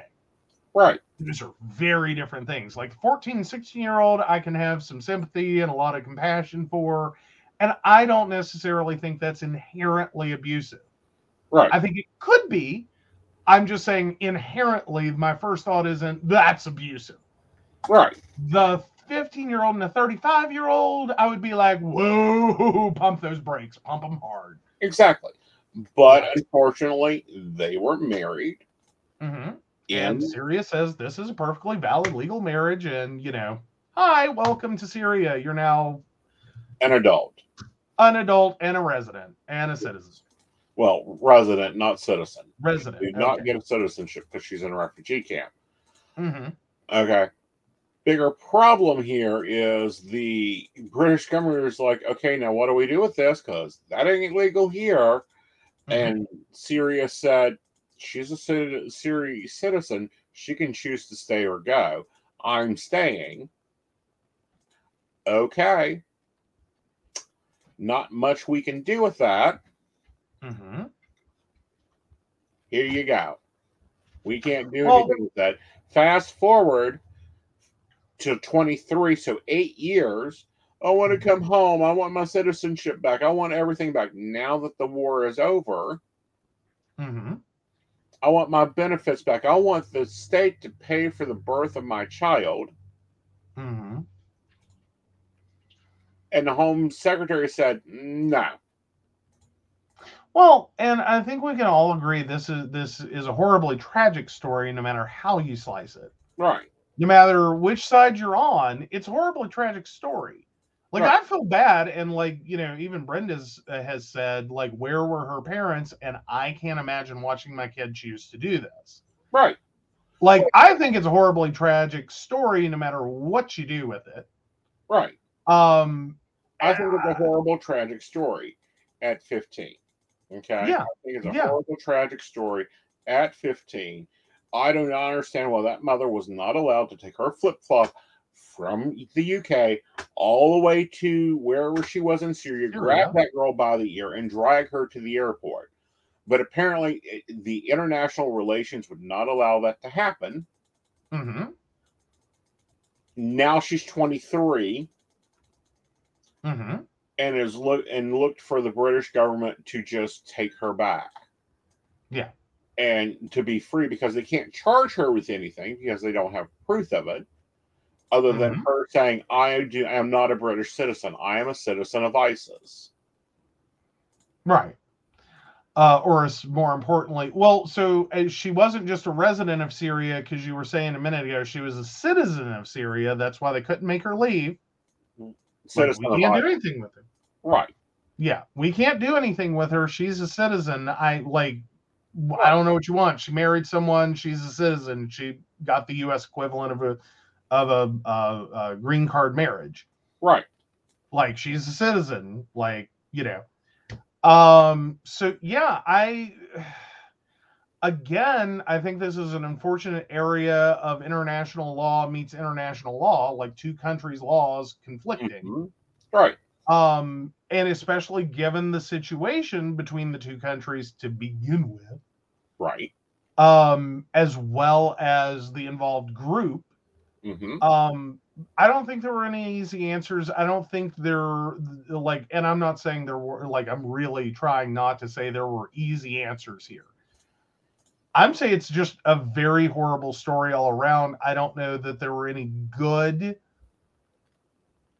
mm-hmm. easy ways to deal with this. And I don't know that inherently mm-hmm. totally denying her is the right answer either. I don't think it's the right answer. Do I think it's the only answer that was left for the government to have? Yes. Yeah. That I can agree on. It's not the best one, but it was the only one left. After her action. That's all we got. After what was left, this is what she left there for us to deal with. Mm-hmm. Mm-hmm. Well, and the situation itself, unfortunately, created. Right. Like, it's not like you drove down the road at 15 and married some 35-year-old and, like, you know, hi, I don't want to, you know, no, I love him. I want to spend the rest of my life with him. And right. The government, like, it's not that situation where the government can be like, yeah, you're a child. You can't do that. Yeah, go home. You have homework to do. Get home. We'll annul the marriage. Just no. Go home. Right. That's they were dealing with a whole other country that says, no, you can do that. That's perfectly legal here. Mm-hmm. Like, we've had this situation in the United States between Virginia and West Virginia. Mm-hmm. West Virginia used to say you had to wait 30 days. You had to be over the age of 18. Virginia's like, no, we can marry you in 48 hours. Or less. Actually, immediately. Well, and here's the thing. My grandmother did that. Right. Not only did her sister and her husband get married in Parisburg, Virginia, so did my grandparents. Mm-hmm. With the added step of her sister did it at 18, legally. Mm-hmm. Drove across the county and state lines mm-hmm. to Parisburg, which is the first stop you could go and get a quickie marriage.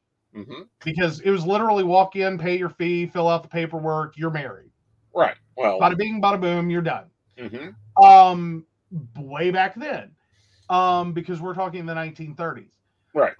My grandmother mm-hmm. had to go one extra step and basically alter her birth certificate turned a 9 into a 7.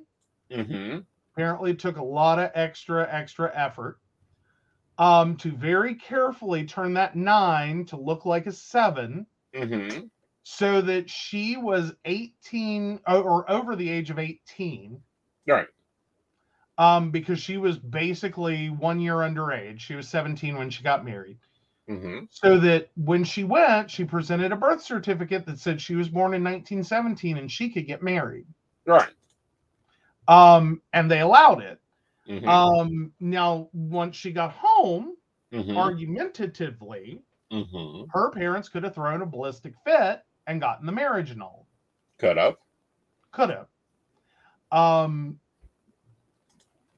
I guess, thankfully, I mean, I think it's a lovely thing, but thankfully there wasn't the state of West Virginia versus the state of Virginia on. Mm-hmm.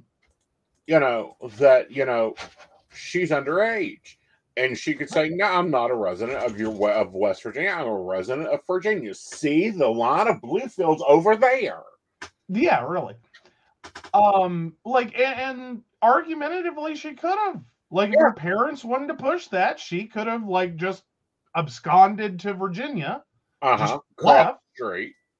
And exactly. Okay. Cross the street. Go to Virginia. I'm a resident of Virginia now. Please don't take me home. Right. Which fundamentally was a large part of why her and my grandfather got married. The situation between her and her mother was very tense. Right. But what I'm saying is, and then at 23, mm-hmm. wanted to move back in at mommy and daddy and say I was never married. Again, it may have been possible if she had made that decision to go back and try to argue mm-hmm. that the marriage deserved to be annulled or canceled, however, legally it was to be done. All right. Because she wasn't legal. She lied to the government, and she probably would have done some, maybe a little bit of jail time, maybe a bit of probation. For that, because you falsified a legal document mm-hmm.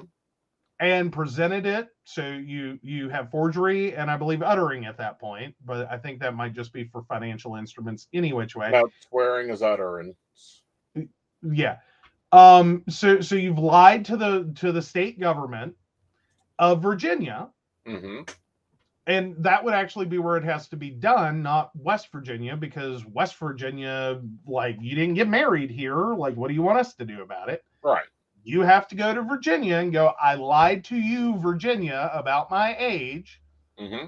4 or 5 years ago. And now I want to undo it. All right. I lied to you. I was not of legal age to enter into marriage when I entered into a marriage. Mm-hmm. I want out of the marriage. I think argumentatively you could have done that. She could, I believe, have done that because effectively it wasn't a legal marriage. It shouldn't have taken place. Right. Now, all this kind of apparently came out at some future point in my family, many years after it had been done. Mm-hmm. Because it wasn't one of those stories. She just oh yeah, by the way. It came out in the genealogy uh-huh. that my dad was doing that, wait, how the hell did you get married? Mm-hmm. Because, I thought you said that your mother didn't want you getting married. And all my right. grandmother's she didn't.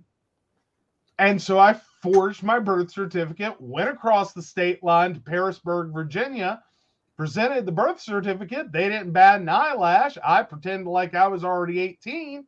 Mm-hmm. We got married. Right. And by the time we got home, there was nothing Mama and Daddy could do about it. Mm-hmm. Because thankfully, her mother was at least of the mindset of, you got married before God. So you're married. There's nothing I can do about that. Right. Get your crap and get out. Right, but my point being is, mm-hmm. that's kind of the situation that she's in. She chose this she lied to the government. Well, she didn't lie. She used the government to her best advances. Now she's trying to use the government again to her best advances. And the home agency said, oh, no. Remember back 3 years ago when we tried to bring you home and you refused to come home? You told us to take it and shove it, that you were no longer a British citizen. Well, you're not. Well, but see, I have to go back to the original case that you're talking about. And as you're calling it to her best advantage. Right. Was it though? Right. Seriously, was it to her benefit, to her best advantage, to be able to renounce her citizenship and to have the Home Secretary say you're not a citizen? Right. Was that really to her benefit? Because you're saying like she did this all for her benefit. Right. Was it though? Like it really wasn't. Well, it really wasn't from the outsider's perspective. From the insider's perspective, she got what she wanted. Now she got what she said she wanted. Mm-hmm. I think there's a big, giant crowbar distinction. On court record, and basically, the Brits tried to do everything they could to get her to come home. The mother, the father, the sister, everyone put all four forces into getting her and the other two girls to come home. And they said, nope, we're part of ISIS now. We are ISIS brides. Yeah. Well, but what have we heard, and I think that might be another part of the story that becomes important, is what has come out of those who did return. Like, about what was done to them while they were there. Like, was it just one big giant slumber party and everyone was really awesome and no one threatened them or their families or anyone they knew with harm or death or anything like that? I find it hard to go like this is going to be the softer side of ISIS that she walked into. Like the kinder, gentler ISIS that's just like, it's a slumber party. Well, what's interesting is the American University National Security's Law Brief 2001 writes, Return the ISIS Bride. Give me a minute to speed read here. Yada, yada, yada, yada, yada, yada, yada, yada, yada.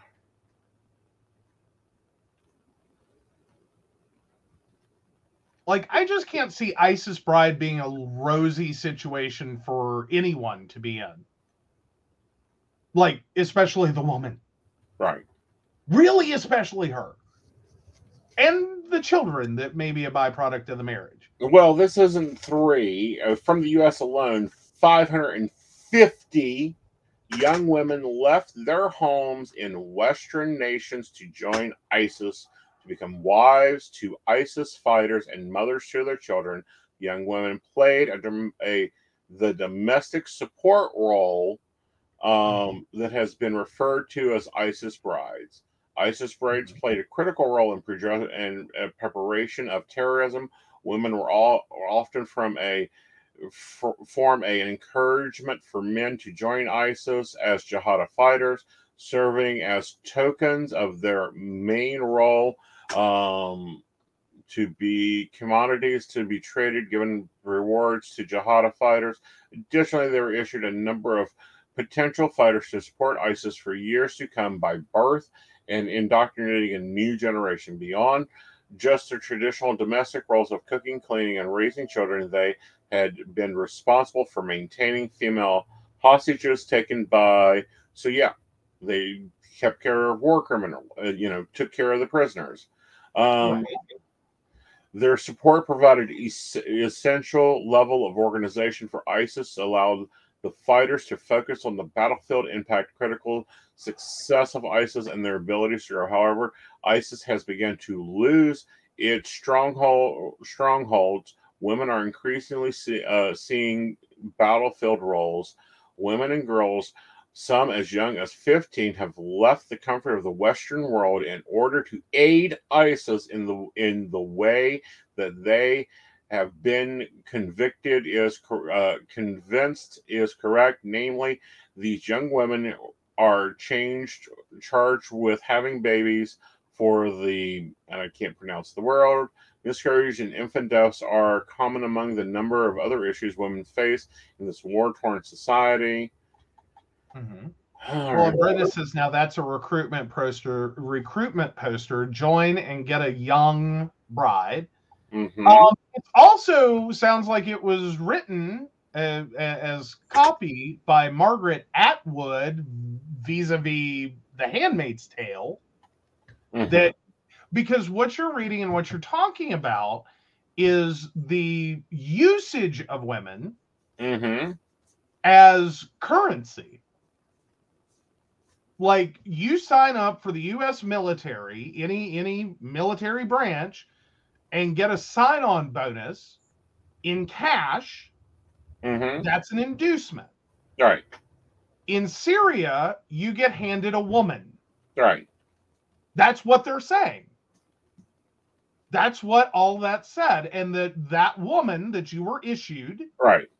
then goes on to bury your children, cook your food, clean your house, take care of any prisoners of war.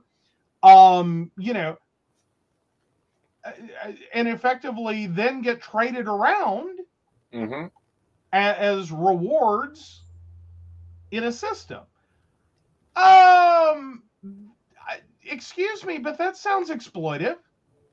That's a little exploitative. That doesn't sound like, love.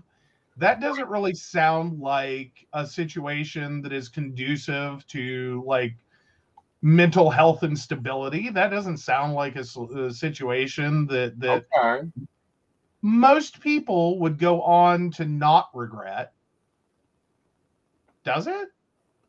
It doesn't, but I'm looking at the codes they're using here. U.S. Code 1481. Okay. Challenge for citizenship status.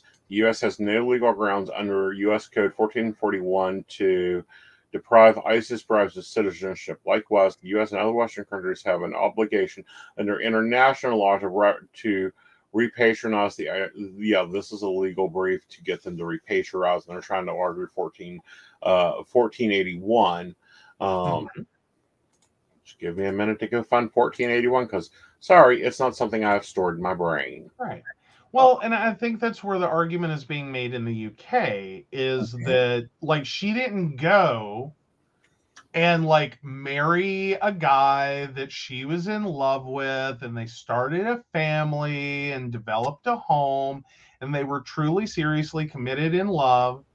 And, that she was fully free to despite, the seeming absurdity of a 15-year-old asserting her rights to do this, and was in no way coerced, forced, pressured, mentally abused, physically abused, sexually abused.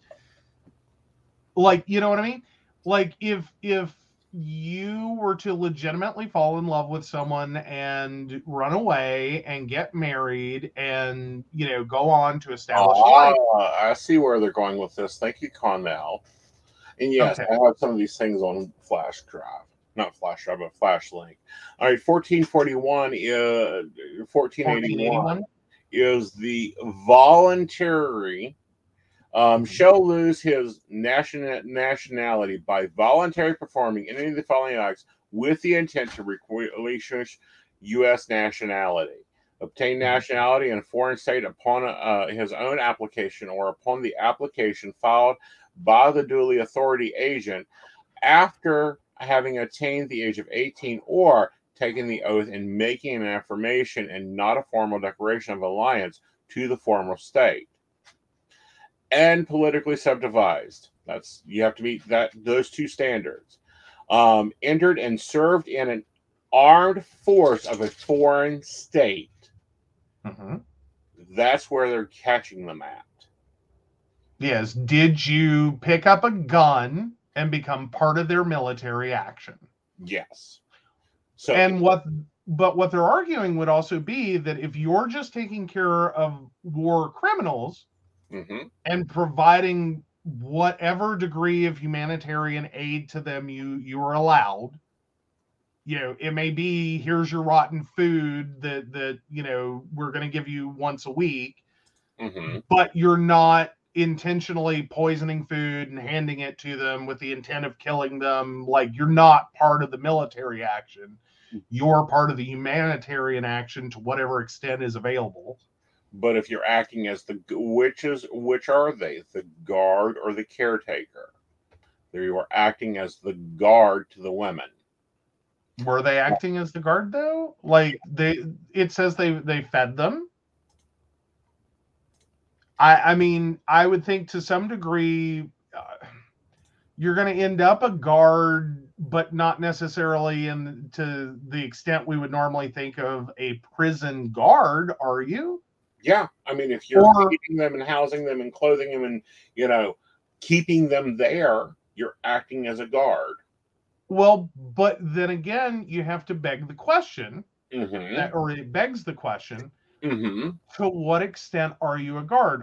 If they were to break free, are you going to be released to chase after them, drag them back, beat them or whatever to punish them, and are you doing that of your own free will, or are you doing that at the coercion? Because if you don't do this, worse is going to happen to you. Right. But you know, that's the two, but that's still acting as a agent of the foreign army. See, I would argue that's not. If you, like, okay, let's put it in a different situation.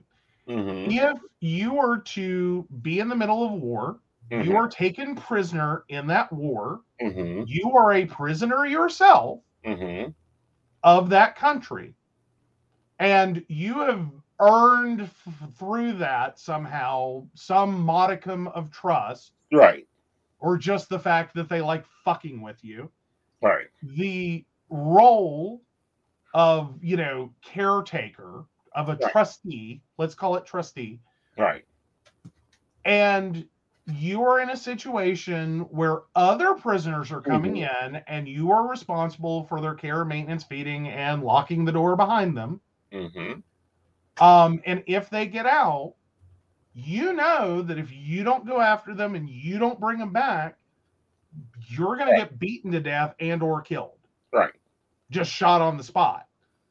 If you know that's the consequences, are you making a free will choice to voluntarily support the country, to support the military, or are you still a prisoner?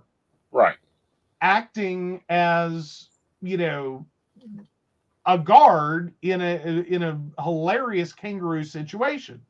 Right. But at the same time, if you've made verbal statements, written statements, or documented statements that you are no longer a citizen of such country, and you are acting in a military capacity, i.e. fighting on the battlefield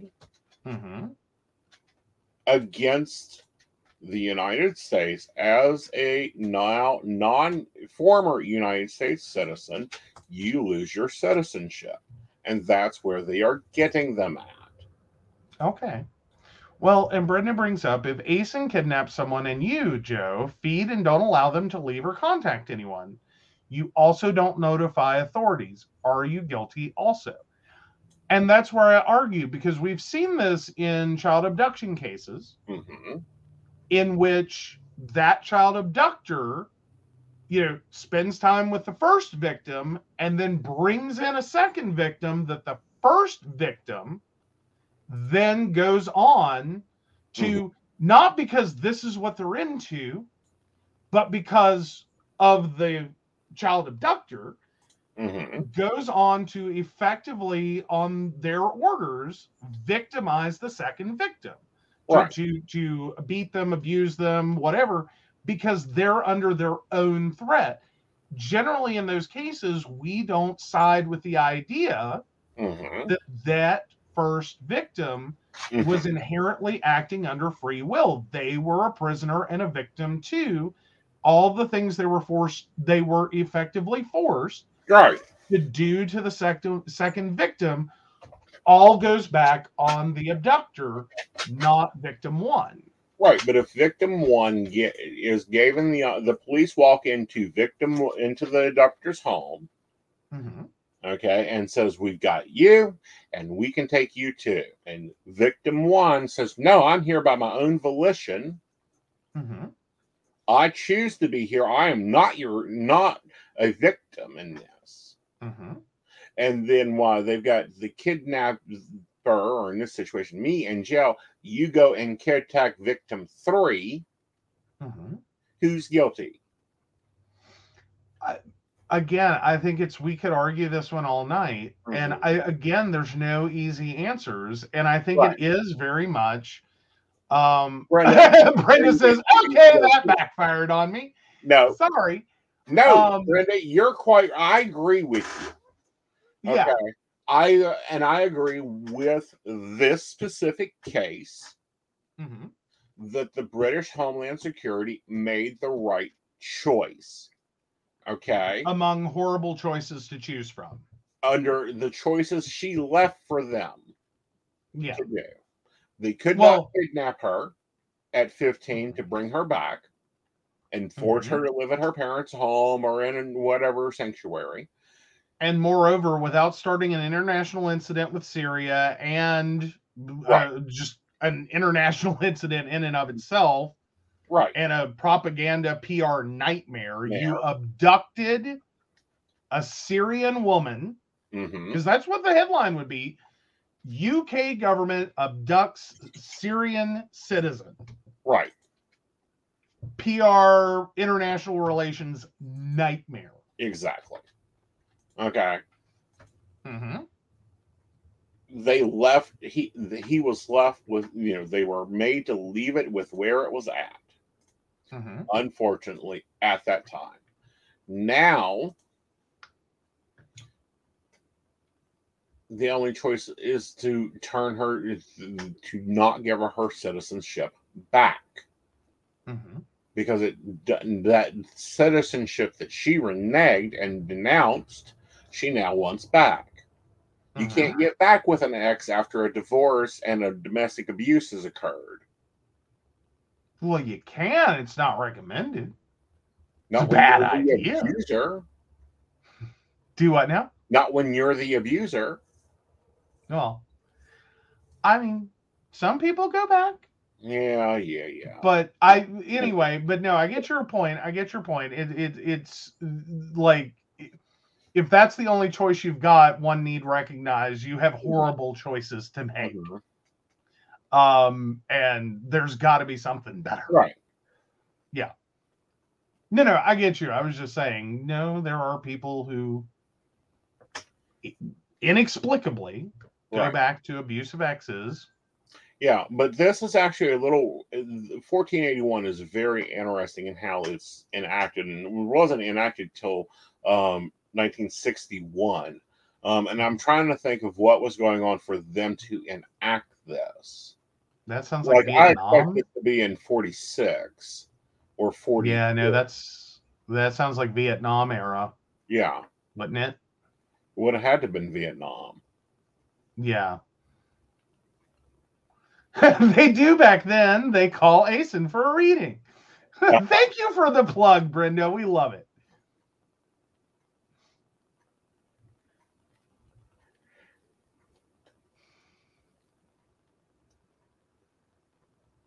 Okay, thanks for the plug, Brenda. But at the same time, I'm reading over this brief, and I will download this if the baristas in the room are interested in reading this brief from, where is this from?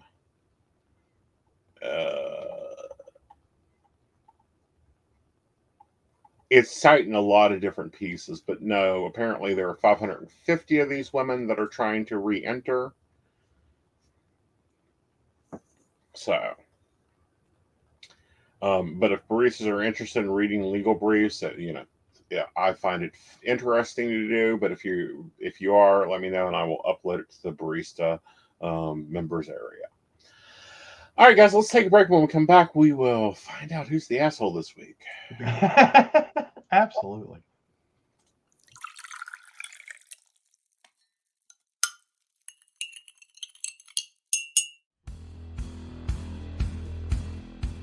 Welcome back, goblins. My name is Jason, and I am the host of the Esoteric Book Club, a podcast that examines titles on the magical, paranormal, the mysterious, and the strange. I release 2 episodes a month in which I review books on esoteric topics, recap news of the weird, and conduct interviews with authors, practitioners, and experiencers. The Esoteric Book Club can be found on every major podcast service or can be streamed directly from esotericbookclub.org.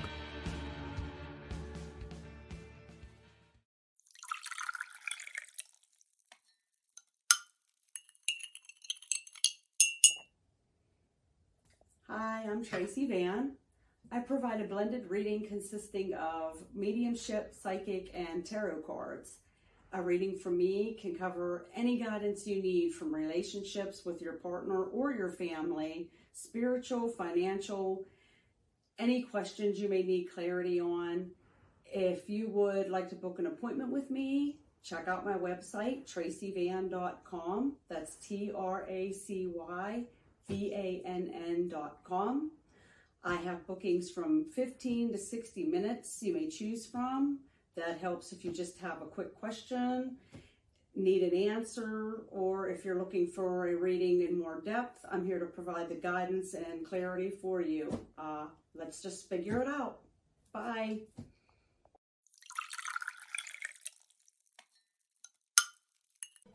Hi, Techie Joe here. I work with Aeson Knight and some of the best psychics in West Virginia to create amazing live streams and podcasts for the Psychic Coffee Shop Network. Together, we brew up great content discussing news, events, hot topics, and more, all from a psychic perspective. On The Psychic Coffee Shop, we interview amazing authors in the metaphysical realm. Coffee and Tea combines Aeson with Tracy, Dottie, Natalie, or Lady Gwendolyn for the good and the bad of being a psychic.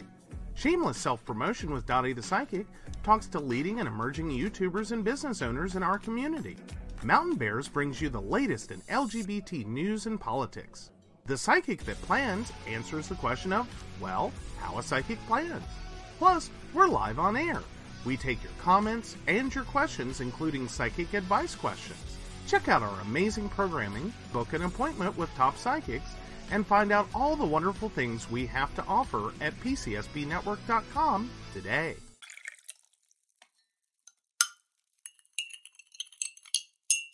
Hi, I'm Aeson Knight. I provide tarot readings covering everything from love and relationships to your life questions and your spiritual answers. And also, I provide a lot of guidance in finances and divorces and all those relationship problems.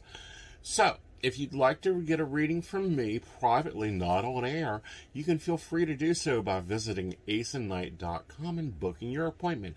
I also provide on-demand services, so if your life is a little chaotic, you can go ahead and click that call now button there on my site. Great for a quick answer question. All right, guys, back to the show. Enjoy.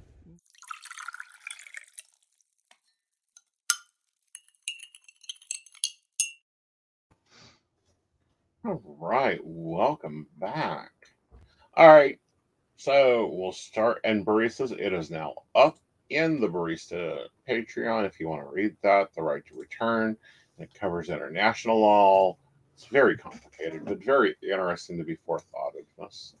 All right, are you an asshole for telling your in-laws you want nothing to do with being parents to your nieces? Yeah. Be your case. All right. I, 21 female, have been married to my husband for 6 months. We've been together since we were 15. My husband had a drug addict older sister, 26, who has 2 daughters of her own, ages 9 and 6. We've only met the girls a few times. No one knows who the fathers are.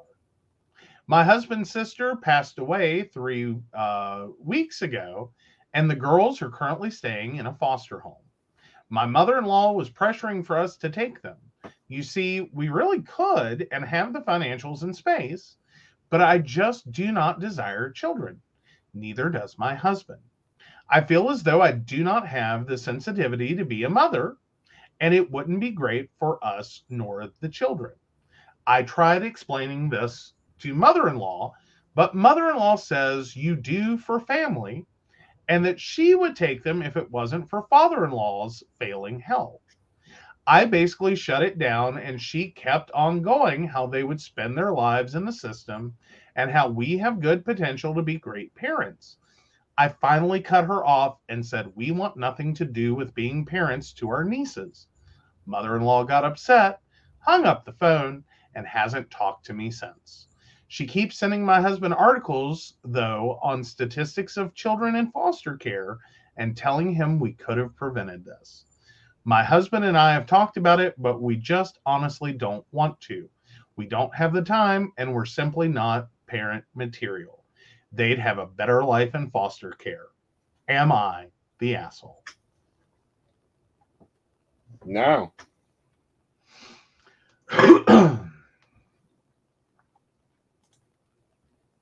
Sorry, in my opinion, no, you're not the asshole. You didn't have the children. And I'm normally one that's like, take them in, raise them. You got to understand, I got a Papa Bill mentality. Up until recently, we have decided no. But no, I don't think. For a while there, he ran Aeson's Home for Wayward Souls. Mm-hmm. That is now closed. It has no vacancies. We are also seeking exorcisms, but that's a different thing. We have a crappy couch. You can crash on it for 2 nights, and then your butt's out of here. That's where we're at. But anyway, continue. But anyway, you lead with this one because you actually commented on this one. Do I know? Didn't you comment on this one? Yeah, I commented on this one. Okay. So what I had to say was, not the asshole. You have every right to not have parenthood forced on you. I think your outburst about the system has everything to do with mother-in-law's relentless badgering and attempting to force you to take on nieces, on your nieces. All right. They may find a great home eventually, and hopefully not experience the worst of the worst on the way there. But you knew that before you said it, I'd guess. And frankly, you're arguing with a terrorist who isn't giving you any way to respectfully retreat from meeting their demands. Right. I'd personally be glad that she isn't talking to you at the moment, as I'm sure you'd be inundated with her pleas to take the kids. Right. The sad reality is, it's a bad situation to which there are not a lot of amazing fairy tale endings. And none of that makes it your fault or your responsibility. Right. Mother-in-law can't deal with it right now, but her child chose drugs, chose actions that led to pregnancy, presumably not using birth control, and has had kids at a point in her life that is impossible for her to raise, and the system is the only place for them to go without willing family to take them. Right. In short, it's her daughter's fault. Right. Plain and simple. But your mother-in-law really can't accept that she raised someone who would do this in either child. Right. One who had them and shouldn't have, and one child that could take them but doesn't want to and shouldn't have to. I feel for all of you. It's a terrible spot for every single one of you to be in. Right.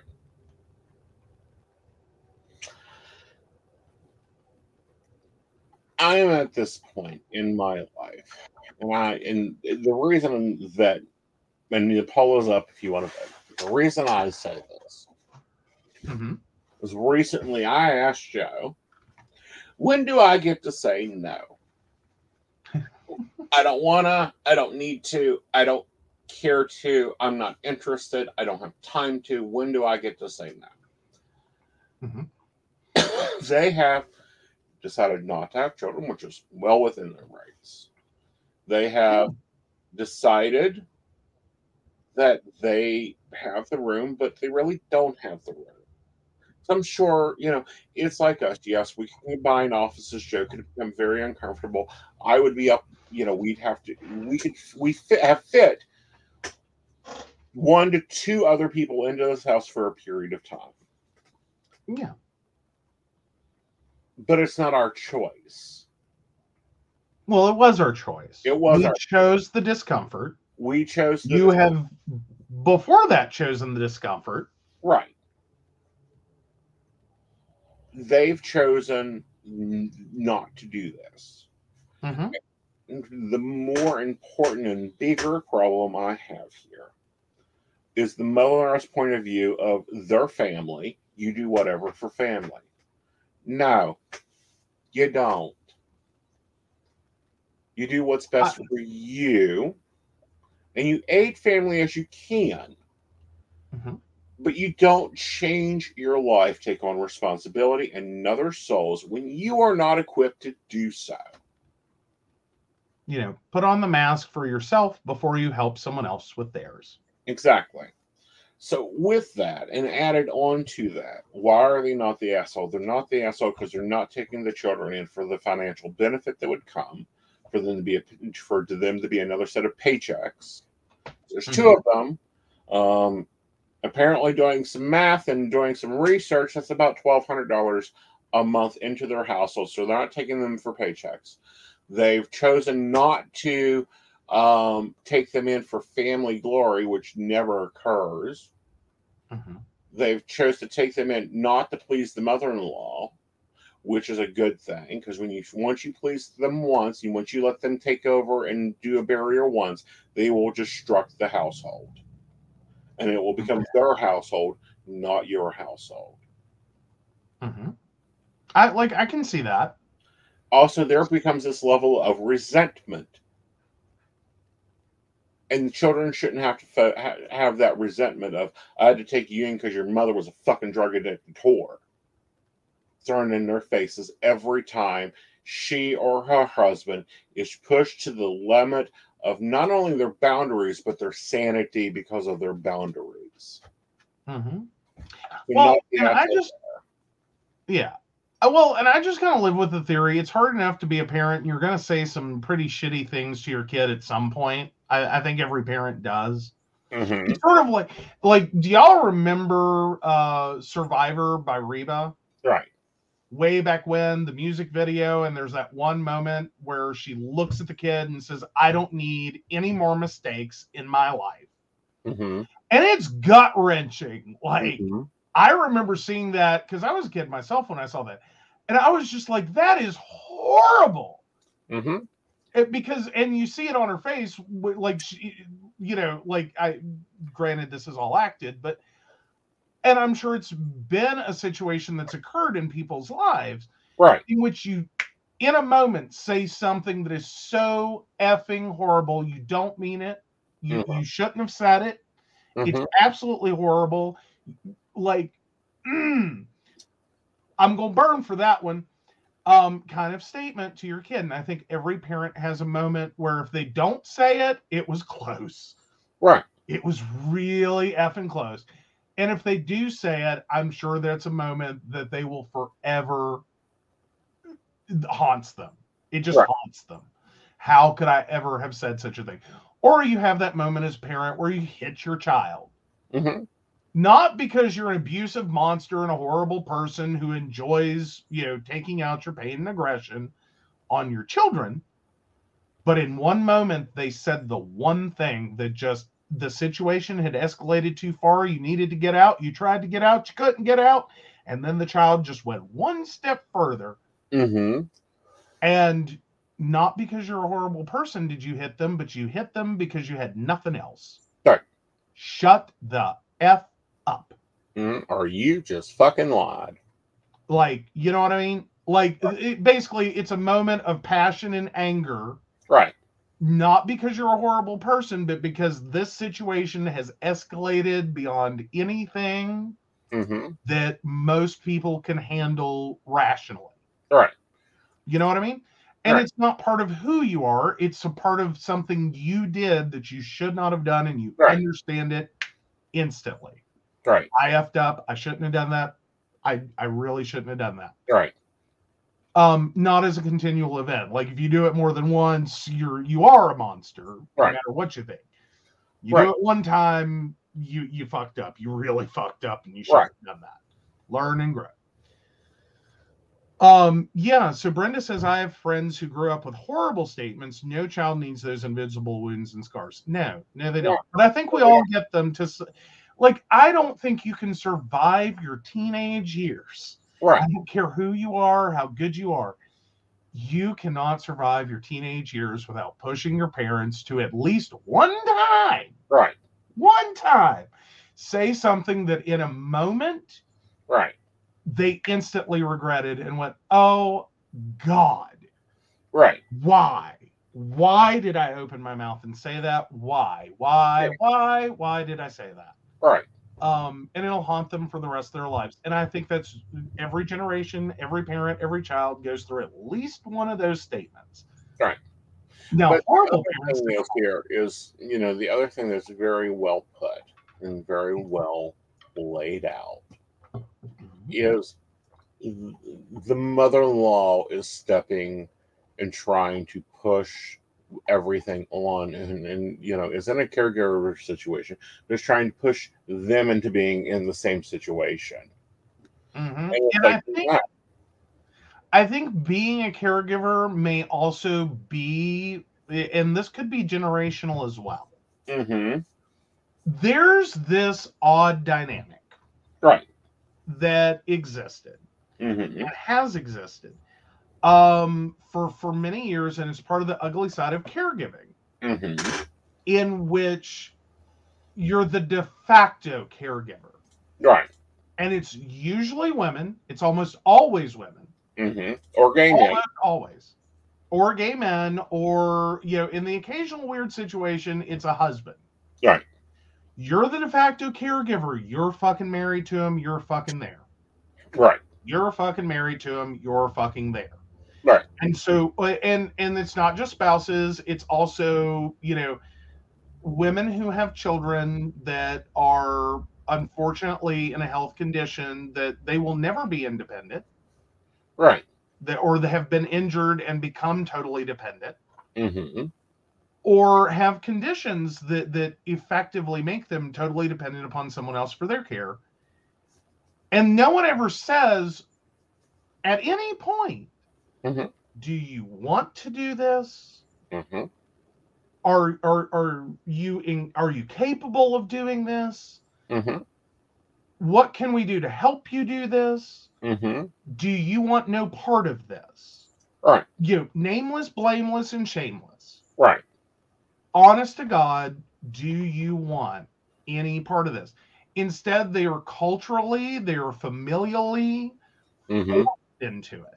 Right. Like they bear this guilt and shame mm-hmm. that if they reject their husband, if they reject their child, if they reject their parent, mm-hmm. they are horrible, monstrous people. Mm-hmm. Do not love their family members. No, I'm sorry. You can love someone and put them in a nursing home. Those aren't mutually exclusive. Right. Those are not mutually exclusive. Mm-hmm. You can recognize I do not have the resources. Mm-hmm. I do not have the physical ability, strength, and stamina. Mm-hmm. I do not have what it takes mm-hmm. to be someone else's caregiver. I don't want to do it. Well, and you missed one there. I do not have the mental fortitude to do it. Right. Or you just, that's not who you are as a human being. I will say as a caregiver, and we've talked about this before, and I've shared this with at least one of my siblings.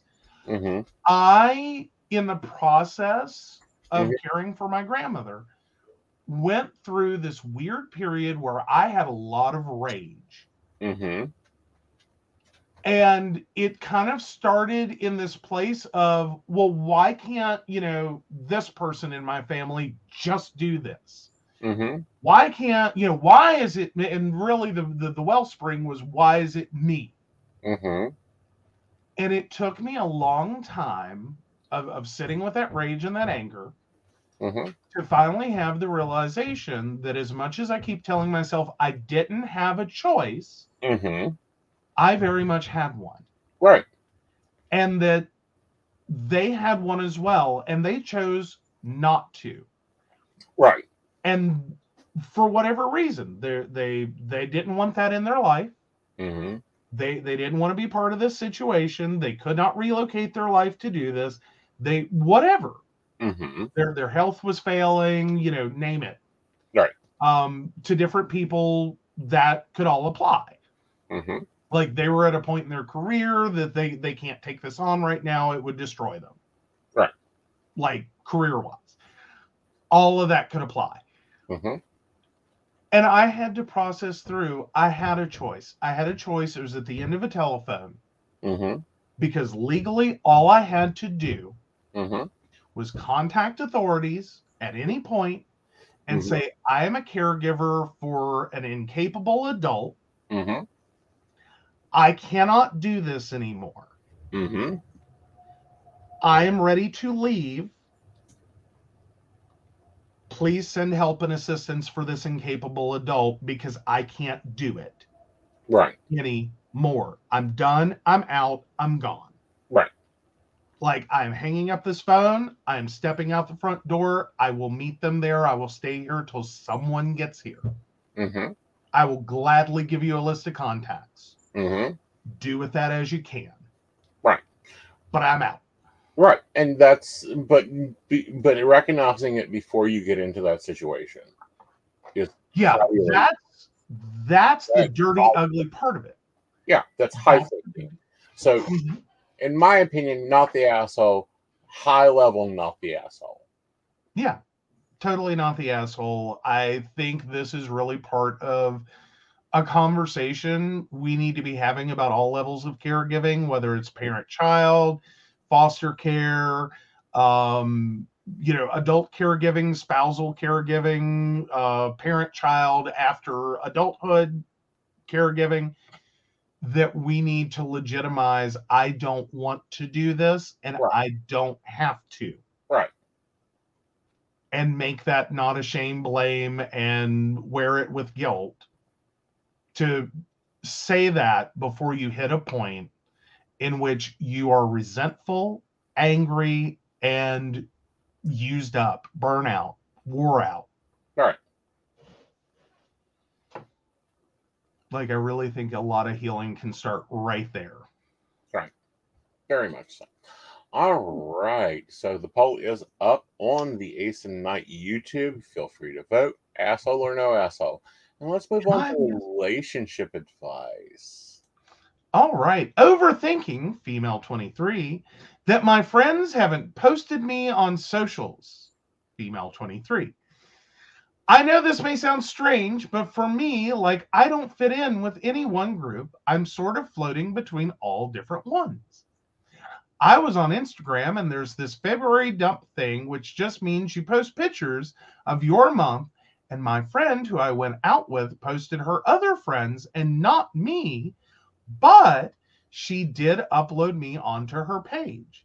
My other friend posted her group of friends, and I thought, hey, maybe it's because we didn't take any pictures that month. Then my work friend only posted certain people from work, and she didn't post me when I've been close with her. I don't understand why. It's like I'm always the outsider. Is this just my self-esteem flaring up? Am I reading too deeply into this? I take everything online personal, and I get jealous when my friends post friends and not me. Okay. So this causes a lot of stream. This is actually going to be Aeson's article this month. It'll be disseminated out through the web of Aeson Knight. Online has changed a lot of things, but there's still multi-generational things. Now, in this situation, I don't think that you look so horrible they don't want you online. I think you may be looking better, so they're not going to post competition of you online if your friends are hunting or dating. Really? Yeah. That's not where I thought that would go at all. Okay. Interesting. Okay. Dating profile. Yeah. Which is what Instagram is being used for a lot here lately, is a dating resume. Mm-hmm. Do you want the better looking friend? setting on your profile? I can understand that is sometimes, well, but sometimes you have the really hot friend as bait. Mm-hmm. And then like you're a wingman and you just go home with whomever doesn't survive the first round pick of the hot friend. Right. I think that's a thing. Right. But no, that wasn't even where I was going with that mentally. Like that wasn't where I was at all. Okay. Where were you at all? Where I was at with it is an experience I've actually had is always the friend, never the bestie. Mm-hmm. And I think that's a legitimate thing that happens. Right. Is that sometimes like you're a friend, they like you, they enjoy your company. They are really cool to hang out with you. They don't have any problems with you, but you're just not the bestie. You're just not someone's bestie. Right. And as much as that can be weird, especially if you invest a lot into your like friendships, mm-hmm. and like you find yourself having a Marsha moment. Right. Where it's like, why am I no one's best friend? Why does no one think of me in best friend terms? Right.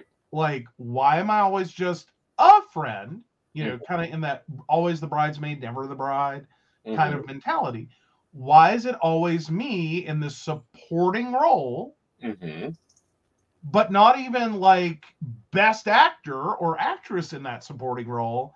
I'm just an extra. Mm-hmm. Like, again, I'm not a bad actor or actress. I'm not a horrible person. They don't dislike me. Right. And they may even love me as a friend. But you're not my bestie. Like, I'm not gonna, like, at best, you're the person they call when they and their best friend get arrested at 4 a.m. and need someone to come bail their ass out. Right. You're not going to be the one they get arrested with. Right. And I can see that point, but I think that the point, and especially looking at the age group, this is more so, no, you probably look good, better than they do. No, you probably are in a better position or more attractive than they do. And that's why you're not being posted. You also probably have trouble out of their mates or the people they're dating. So you get kind of put into the back burner and not hung out with when they're dating someone they don't trust. Fair. Well, either that or you're a horrible person in general and, like, they're afraid of you. Mm-hmm. Like, that's alternative, too, is I think everyone has that friend that it's like, yeah, we're friends, but I ain't leaving them around my spouse. Mm-hmm. Like, that's going to end up in a baby mama drama situation because she a hoe. Right. You know, I've known people like that. Right. I've had friends like that. That it's like, yeah, I think the world of them, but I ain't leaving them alone with whoever I'm dating.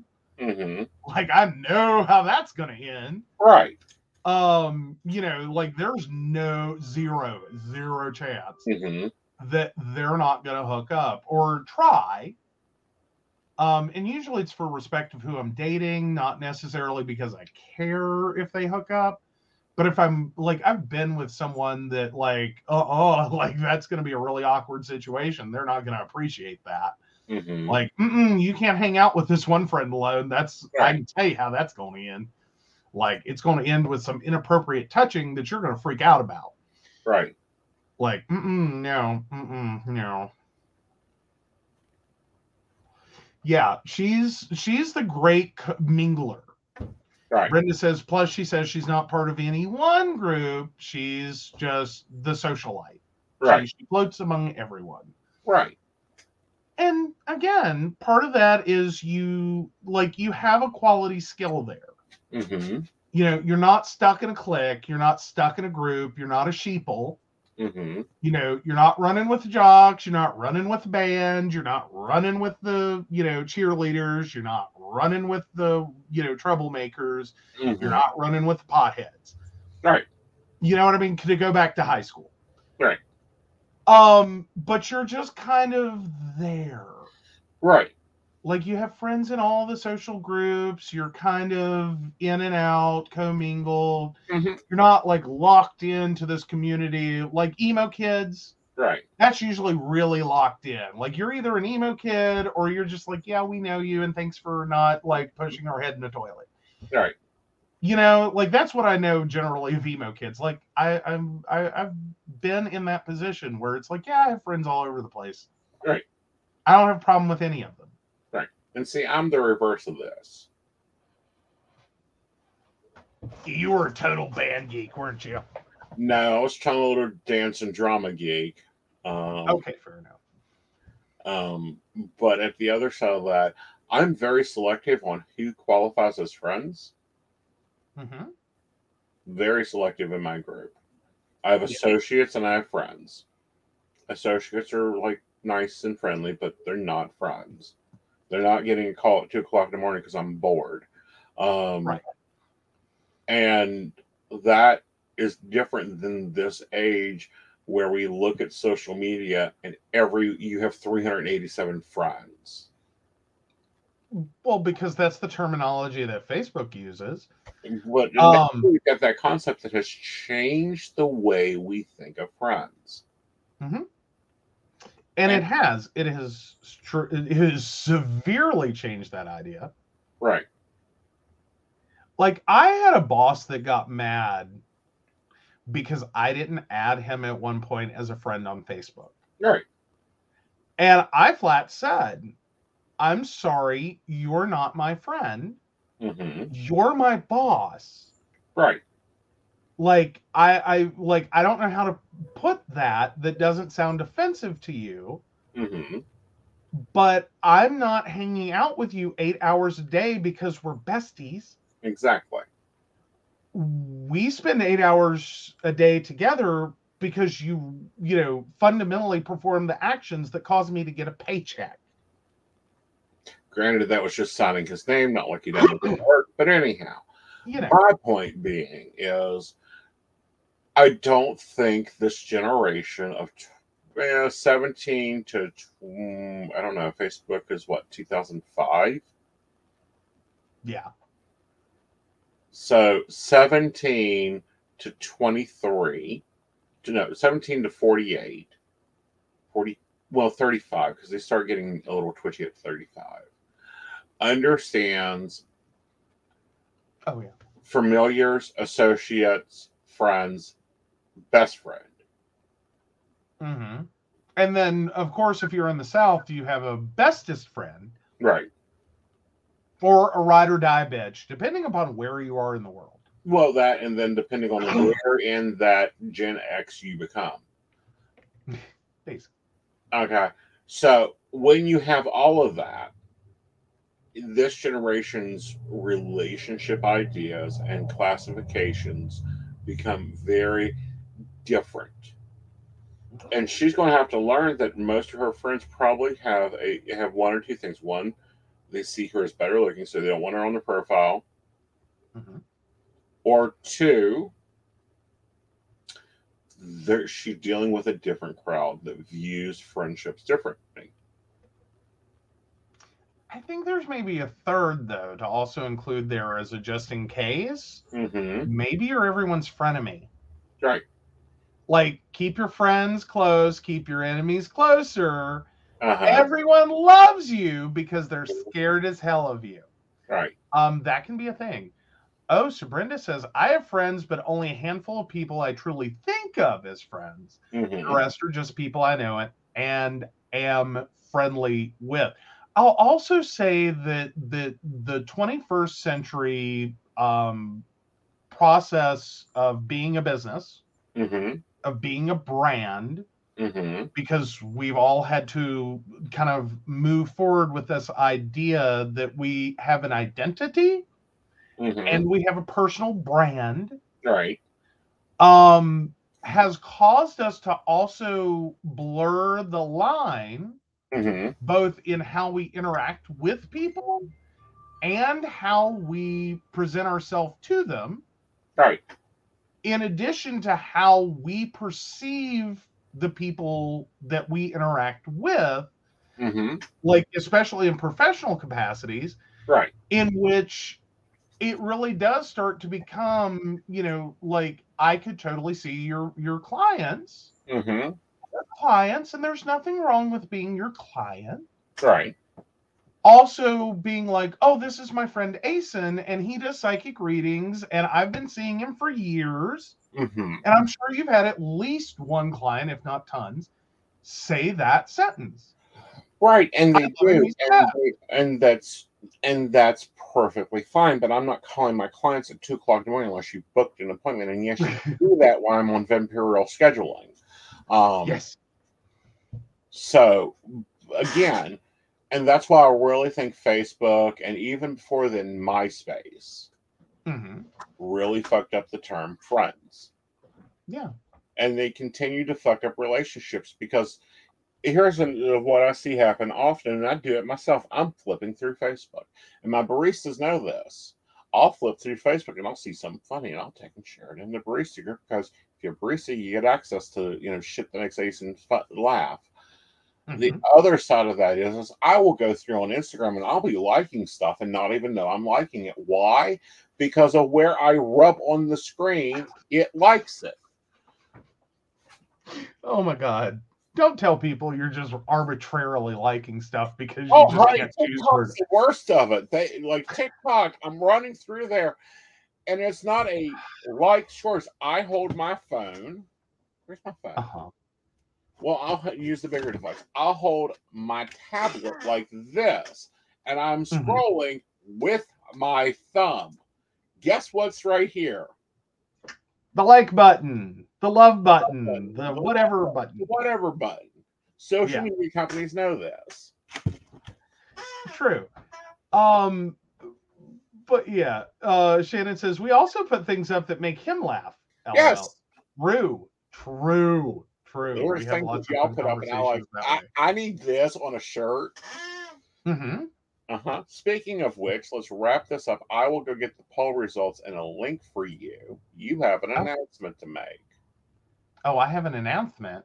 Yes. Ooh, I get an announcement? Yes, you awesome. You do it. You have an announcement to make. It's not linked to the website yet. Ooh. Yeah, that announcement. Yeah. Brenda says, that stupid thumb on Messenger. Uh-huh. You know? And I'm changing it. I've changed it in a lot of my personal messages. I'm going to start changing it in people I talk to often mm-hmm. to something other than a damn thumb. Meanwhile, can I just say, has anyone else had the, like, am I alone? Have you ever been trying to scroll and had the pop-up come up to react to a comment, uh-huh. and inadvertently, like, laughed, hearted, mm-hmm. like, inappropriate reaction to the message, and then had to apologize profusely and went, oh, my God, I fat-fingered. Yeah, I want to remove it. Well, yeah, I quickly remove it, but there was a point in which that wasn't clearly apparent when they first started doing this. Uh-huh. And I think the first time I did it is like I laughed at something mm-hmm. in which that was a totally inappropriate reaction to the statement that was made. It was like, yeah. No! Yeah. Which my favorite emoji is the fire one right now. Oh, yeah. That's a good one. Yeah. Like I have it set to if you get fire from me, it's because. I think I like it, but anyhow, you made an actual effort to choose a different emoji than the basic defaults, uh-huh. and choose something. Yeah, but no, I've done that. I've done it multiple times, and just mm-hmm. apologize profusely to people because that is not an intentional reaction to what they said. Mm-hmm. Like I didn't just suddenly have a, you know, someone might think I'm a really callous, horrible human being for that. Maybe I should remove that. No, I'm legitimately that reputation. Because hell, you got to put up with this bitch. What? I said you got to put up with this bitch. You should already have that reputation by now. God. Yeah, oh, Shannon's doing a lovely example. Yes, this is like the kind of thing that happens to me, is someone would message me something really serious and sad. Mm-hmm. My dad died. Mm-hmm. Also me. Ha ha. No. Why, universe? Why, Facebook? Why? Why did you make that possible? Because my thumb hits right there on the laughy one. Mm-hmm. Every time. If my finger bounces, mm-hmm. I'm going to hit the laugh. Or I love something inappropriately. Right. All right. But yes. Hi. All right. Here we go. So I got a link coming my way. The link is already ready to be shot. Awesome. Guys, are you excited? You should be excited. Our first merch is about to drop right now.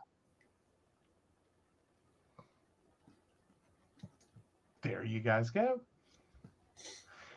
Oh, Brenda said, no, Joe is the sweet, cuddly teddy bear that apparently has a twitch that will inadvertently make me sound like the most horrible human being on the planet.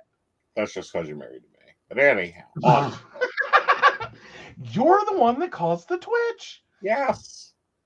No, that started way before him, like, because Facebook added that shit, like, I don't know, 3-4 years before we even met each other. Uh-huh. Like, I did. And I think if I remember correctly, the first time, mm-hmm. I did it to my sister. Mm-hmm. And it was really inappropriate. Right. So, yes, there's our first thing in merch. It is Past, Present, Future Stressed. This is actually born of a conversation with Dottie. Mm-hmm. And it's, I don't know, like,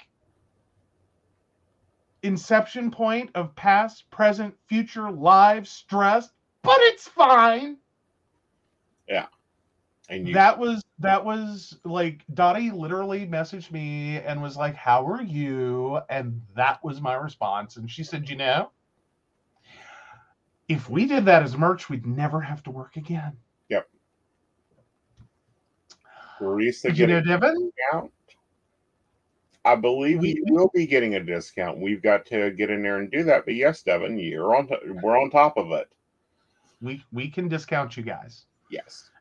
We just wanted to get everything up so you guys could see it and hopefully have interest in it, mm-hmm. Because that's what we're starting with. The mug. Yep. Actually, everything has the logo. The sticker has the logo. The mug has the logo in big on the back of the mug. And then it is smaller mm-hmm. on the hoodie and the t-shirt. It's not a humongous logo. Right. So yeah. Yeah. Oh, Brenda was already like, I wondered where that came from. It's like, honey, I was having a day. Uh-huh. I was having just and more merch will be coming. This is just the first one out the bat. We also have Do I Need to Get the Truth 2x4? Oh, thank you, Devin. Devin is proud of us, guys. Yeah. And this is awesome. Absolutely. Oh, Shannon's already looking for yours. Your quintessential, your mwah. Yep. Chef's kiss to the universe of burn his shit. Yep. What we're going to do is we have taglines and stuff that is, and that one I want in a crystal ball, but each month, Joe will be dropping a new tagline design. Mm-hmm. Absolutely. Yeah. And we look forward to getting up just PCSP merch. Right. If you're looking for just PCSP, we look to get that up very soon. Yes. And yes, we'll sure just Mountain Bear merch. There's a TikTok guy that calls it an emotional support 2x4. Uh-huh. One of these days, I will get up in the attic. There is a 2x4. And when I first got into the business. Shannon called it, get your crotch goblins before they are fed to the dragon. Love that. Love it. Yeah, but I think burn his shit, and I forgot my jaded glasses today are the next two to go up. You know what, Devin? I think we could do that. How about sage that shit? Okay. We'll have to check copyright, but I like that. But baristas, in your Patreon, there's a link there. In that link, if you want specific things or you've heard me say for certain cash lines, and you think it would be great merch, comment down in it, and we will see what we can do with that. But no, I kind of want one, but I've got to figure out part of it, and I'm going to work that out later and talk with Joe. It's going to be probably our drop for September. Okay. Wow, that's out there. Well, it's a complicated concept, so, you know. Alrighty. So, yes, merch, guys. We'll get you the baristas. We'll get you a discount code here very shortly. And then, we look forward to you guys telling us how awesome the merch is in your life. Sure. And we will definitely want to see pictures. Mm-hmm. You got to send us pictures. Like, if you get the sticker and you put it on your laptop, I want to see you out and about with the sticker on your laptop. Yes, very much so. We'd love to see where you're at. So we would love to see all that. This is an adventure. This is something we've been working 2 years on. We wanted to go with a reputable dealer. We wanted to go with reputable situations. We also was in size. You know, this is a bit, if you're going to do merch, you need to be looking at sizes. And these go up. Finding a vendor that offers 5XL t-shirts is absolutely phenomenal. Yes, and 4XL hoodies.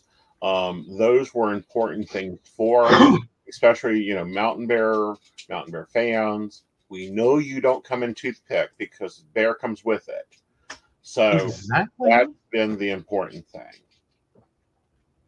Like, I get really tired of, people... Like, who else hates going to events? And, the free t-shirt you get with the event is a large or a medium. For a bear event. Oh, yeah. Oh, that's even worse. I really, hate, events that are hi, this is oriented to a larger person crowd. And I don't know who put the dumb twink in charge of it, because I'm calling them dumb. Not just because they're a twink, but because apparently they didn't think it through. Right. It's a bear event. Right. And you have, large and medium shirts and, nothing above that. Yeah. We didn't think you would need a shirt in a 2XL. Where are you at? Are you in there? Jeannie Robertson moment. You want to take a young person's face lovingly in your hands and go, are you in there? No, they're not. All right, guys. This has been a really long show. We really enjoy you hanging with us. Now, the people that really inspire us, keep us moving, and support us, let's talk about them. All right. So, of course, we want to thank Beverly Walker, Mika G, Kathy, Mary Winfield, Brenda, Shannon C, Shannon D, Lady Gwendolyn, Charles Shaw, Dottie the Psychic, Tracy Van, Caitlin Bell, and Devin. If you'd like to learn more about us, the show, and how you, too, can become a Patreon sponsor and receive all the wonderful benefits our baristas receive, which will now include a discount on our merch. Yeah. Please visit pcspnetwork.com. So, baristas, you may get a note from Patreon that your tier is changing, as in your benefits are changing. That's because we need to update them. Gallery readings and other things have been added. So, all that will be getting in boxes, and they always love to fill your email box with that. Just be aware that we're not changing prices. Yeah, no. Yeah. Or downgrading things. If anything, we're up. We've got to be the only thing that isn't going through inflation, okay? Yeah. All right. So with that, guys, have a wonderful night. I will see you Thursday night. New shows will be popped up within the next 2 days. And it is on Joe's to-do list to build a Where's Aeson page on aesonknight.com that will list everything Aeson's involved. That is on his to-do list, and that is his goal for this month, to get everybody that wants to follow me on all of the things. But normally, if you type in Aeson Knight, you'll be able to find me there, because that's the only name I use on anything. Well, work-related. Well, work-related. Yeah.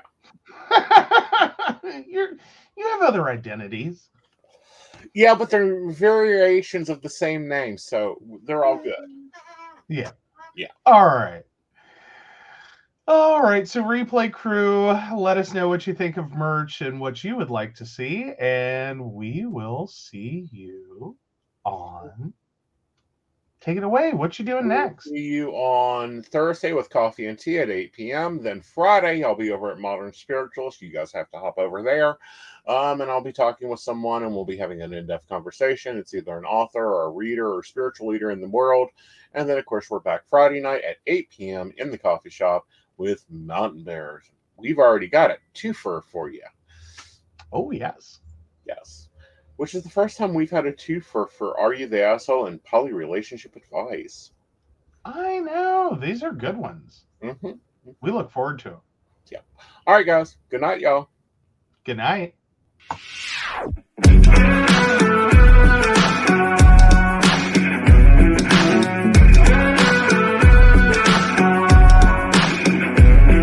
can't tell me the deck is stacked. You can't whisper behind my back. You can't show me how the odds are up against me all day long. But I've been through the fire and come out alive, and there's no more fear in my eyes. Well, now I'm rising, and you can't bring me down.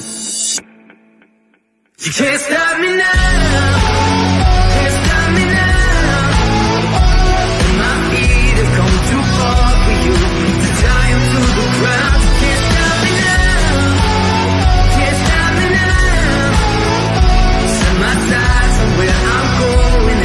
Turn it back around.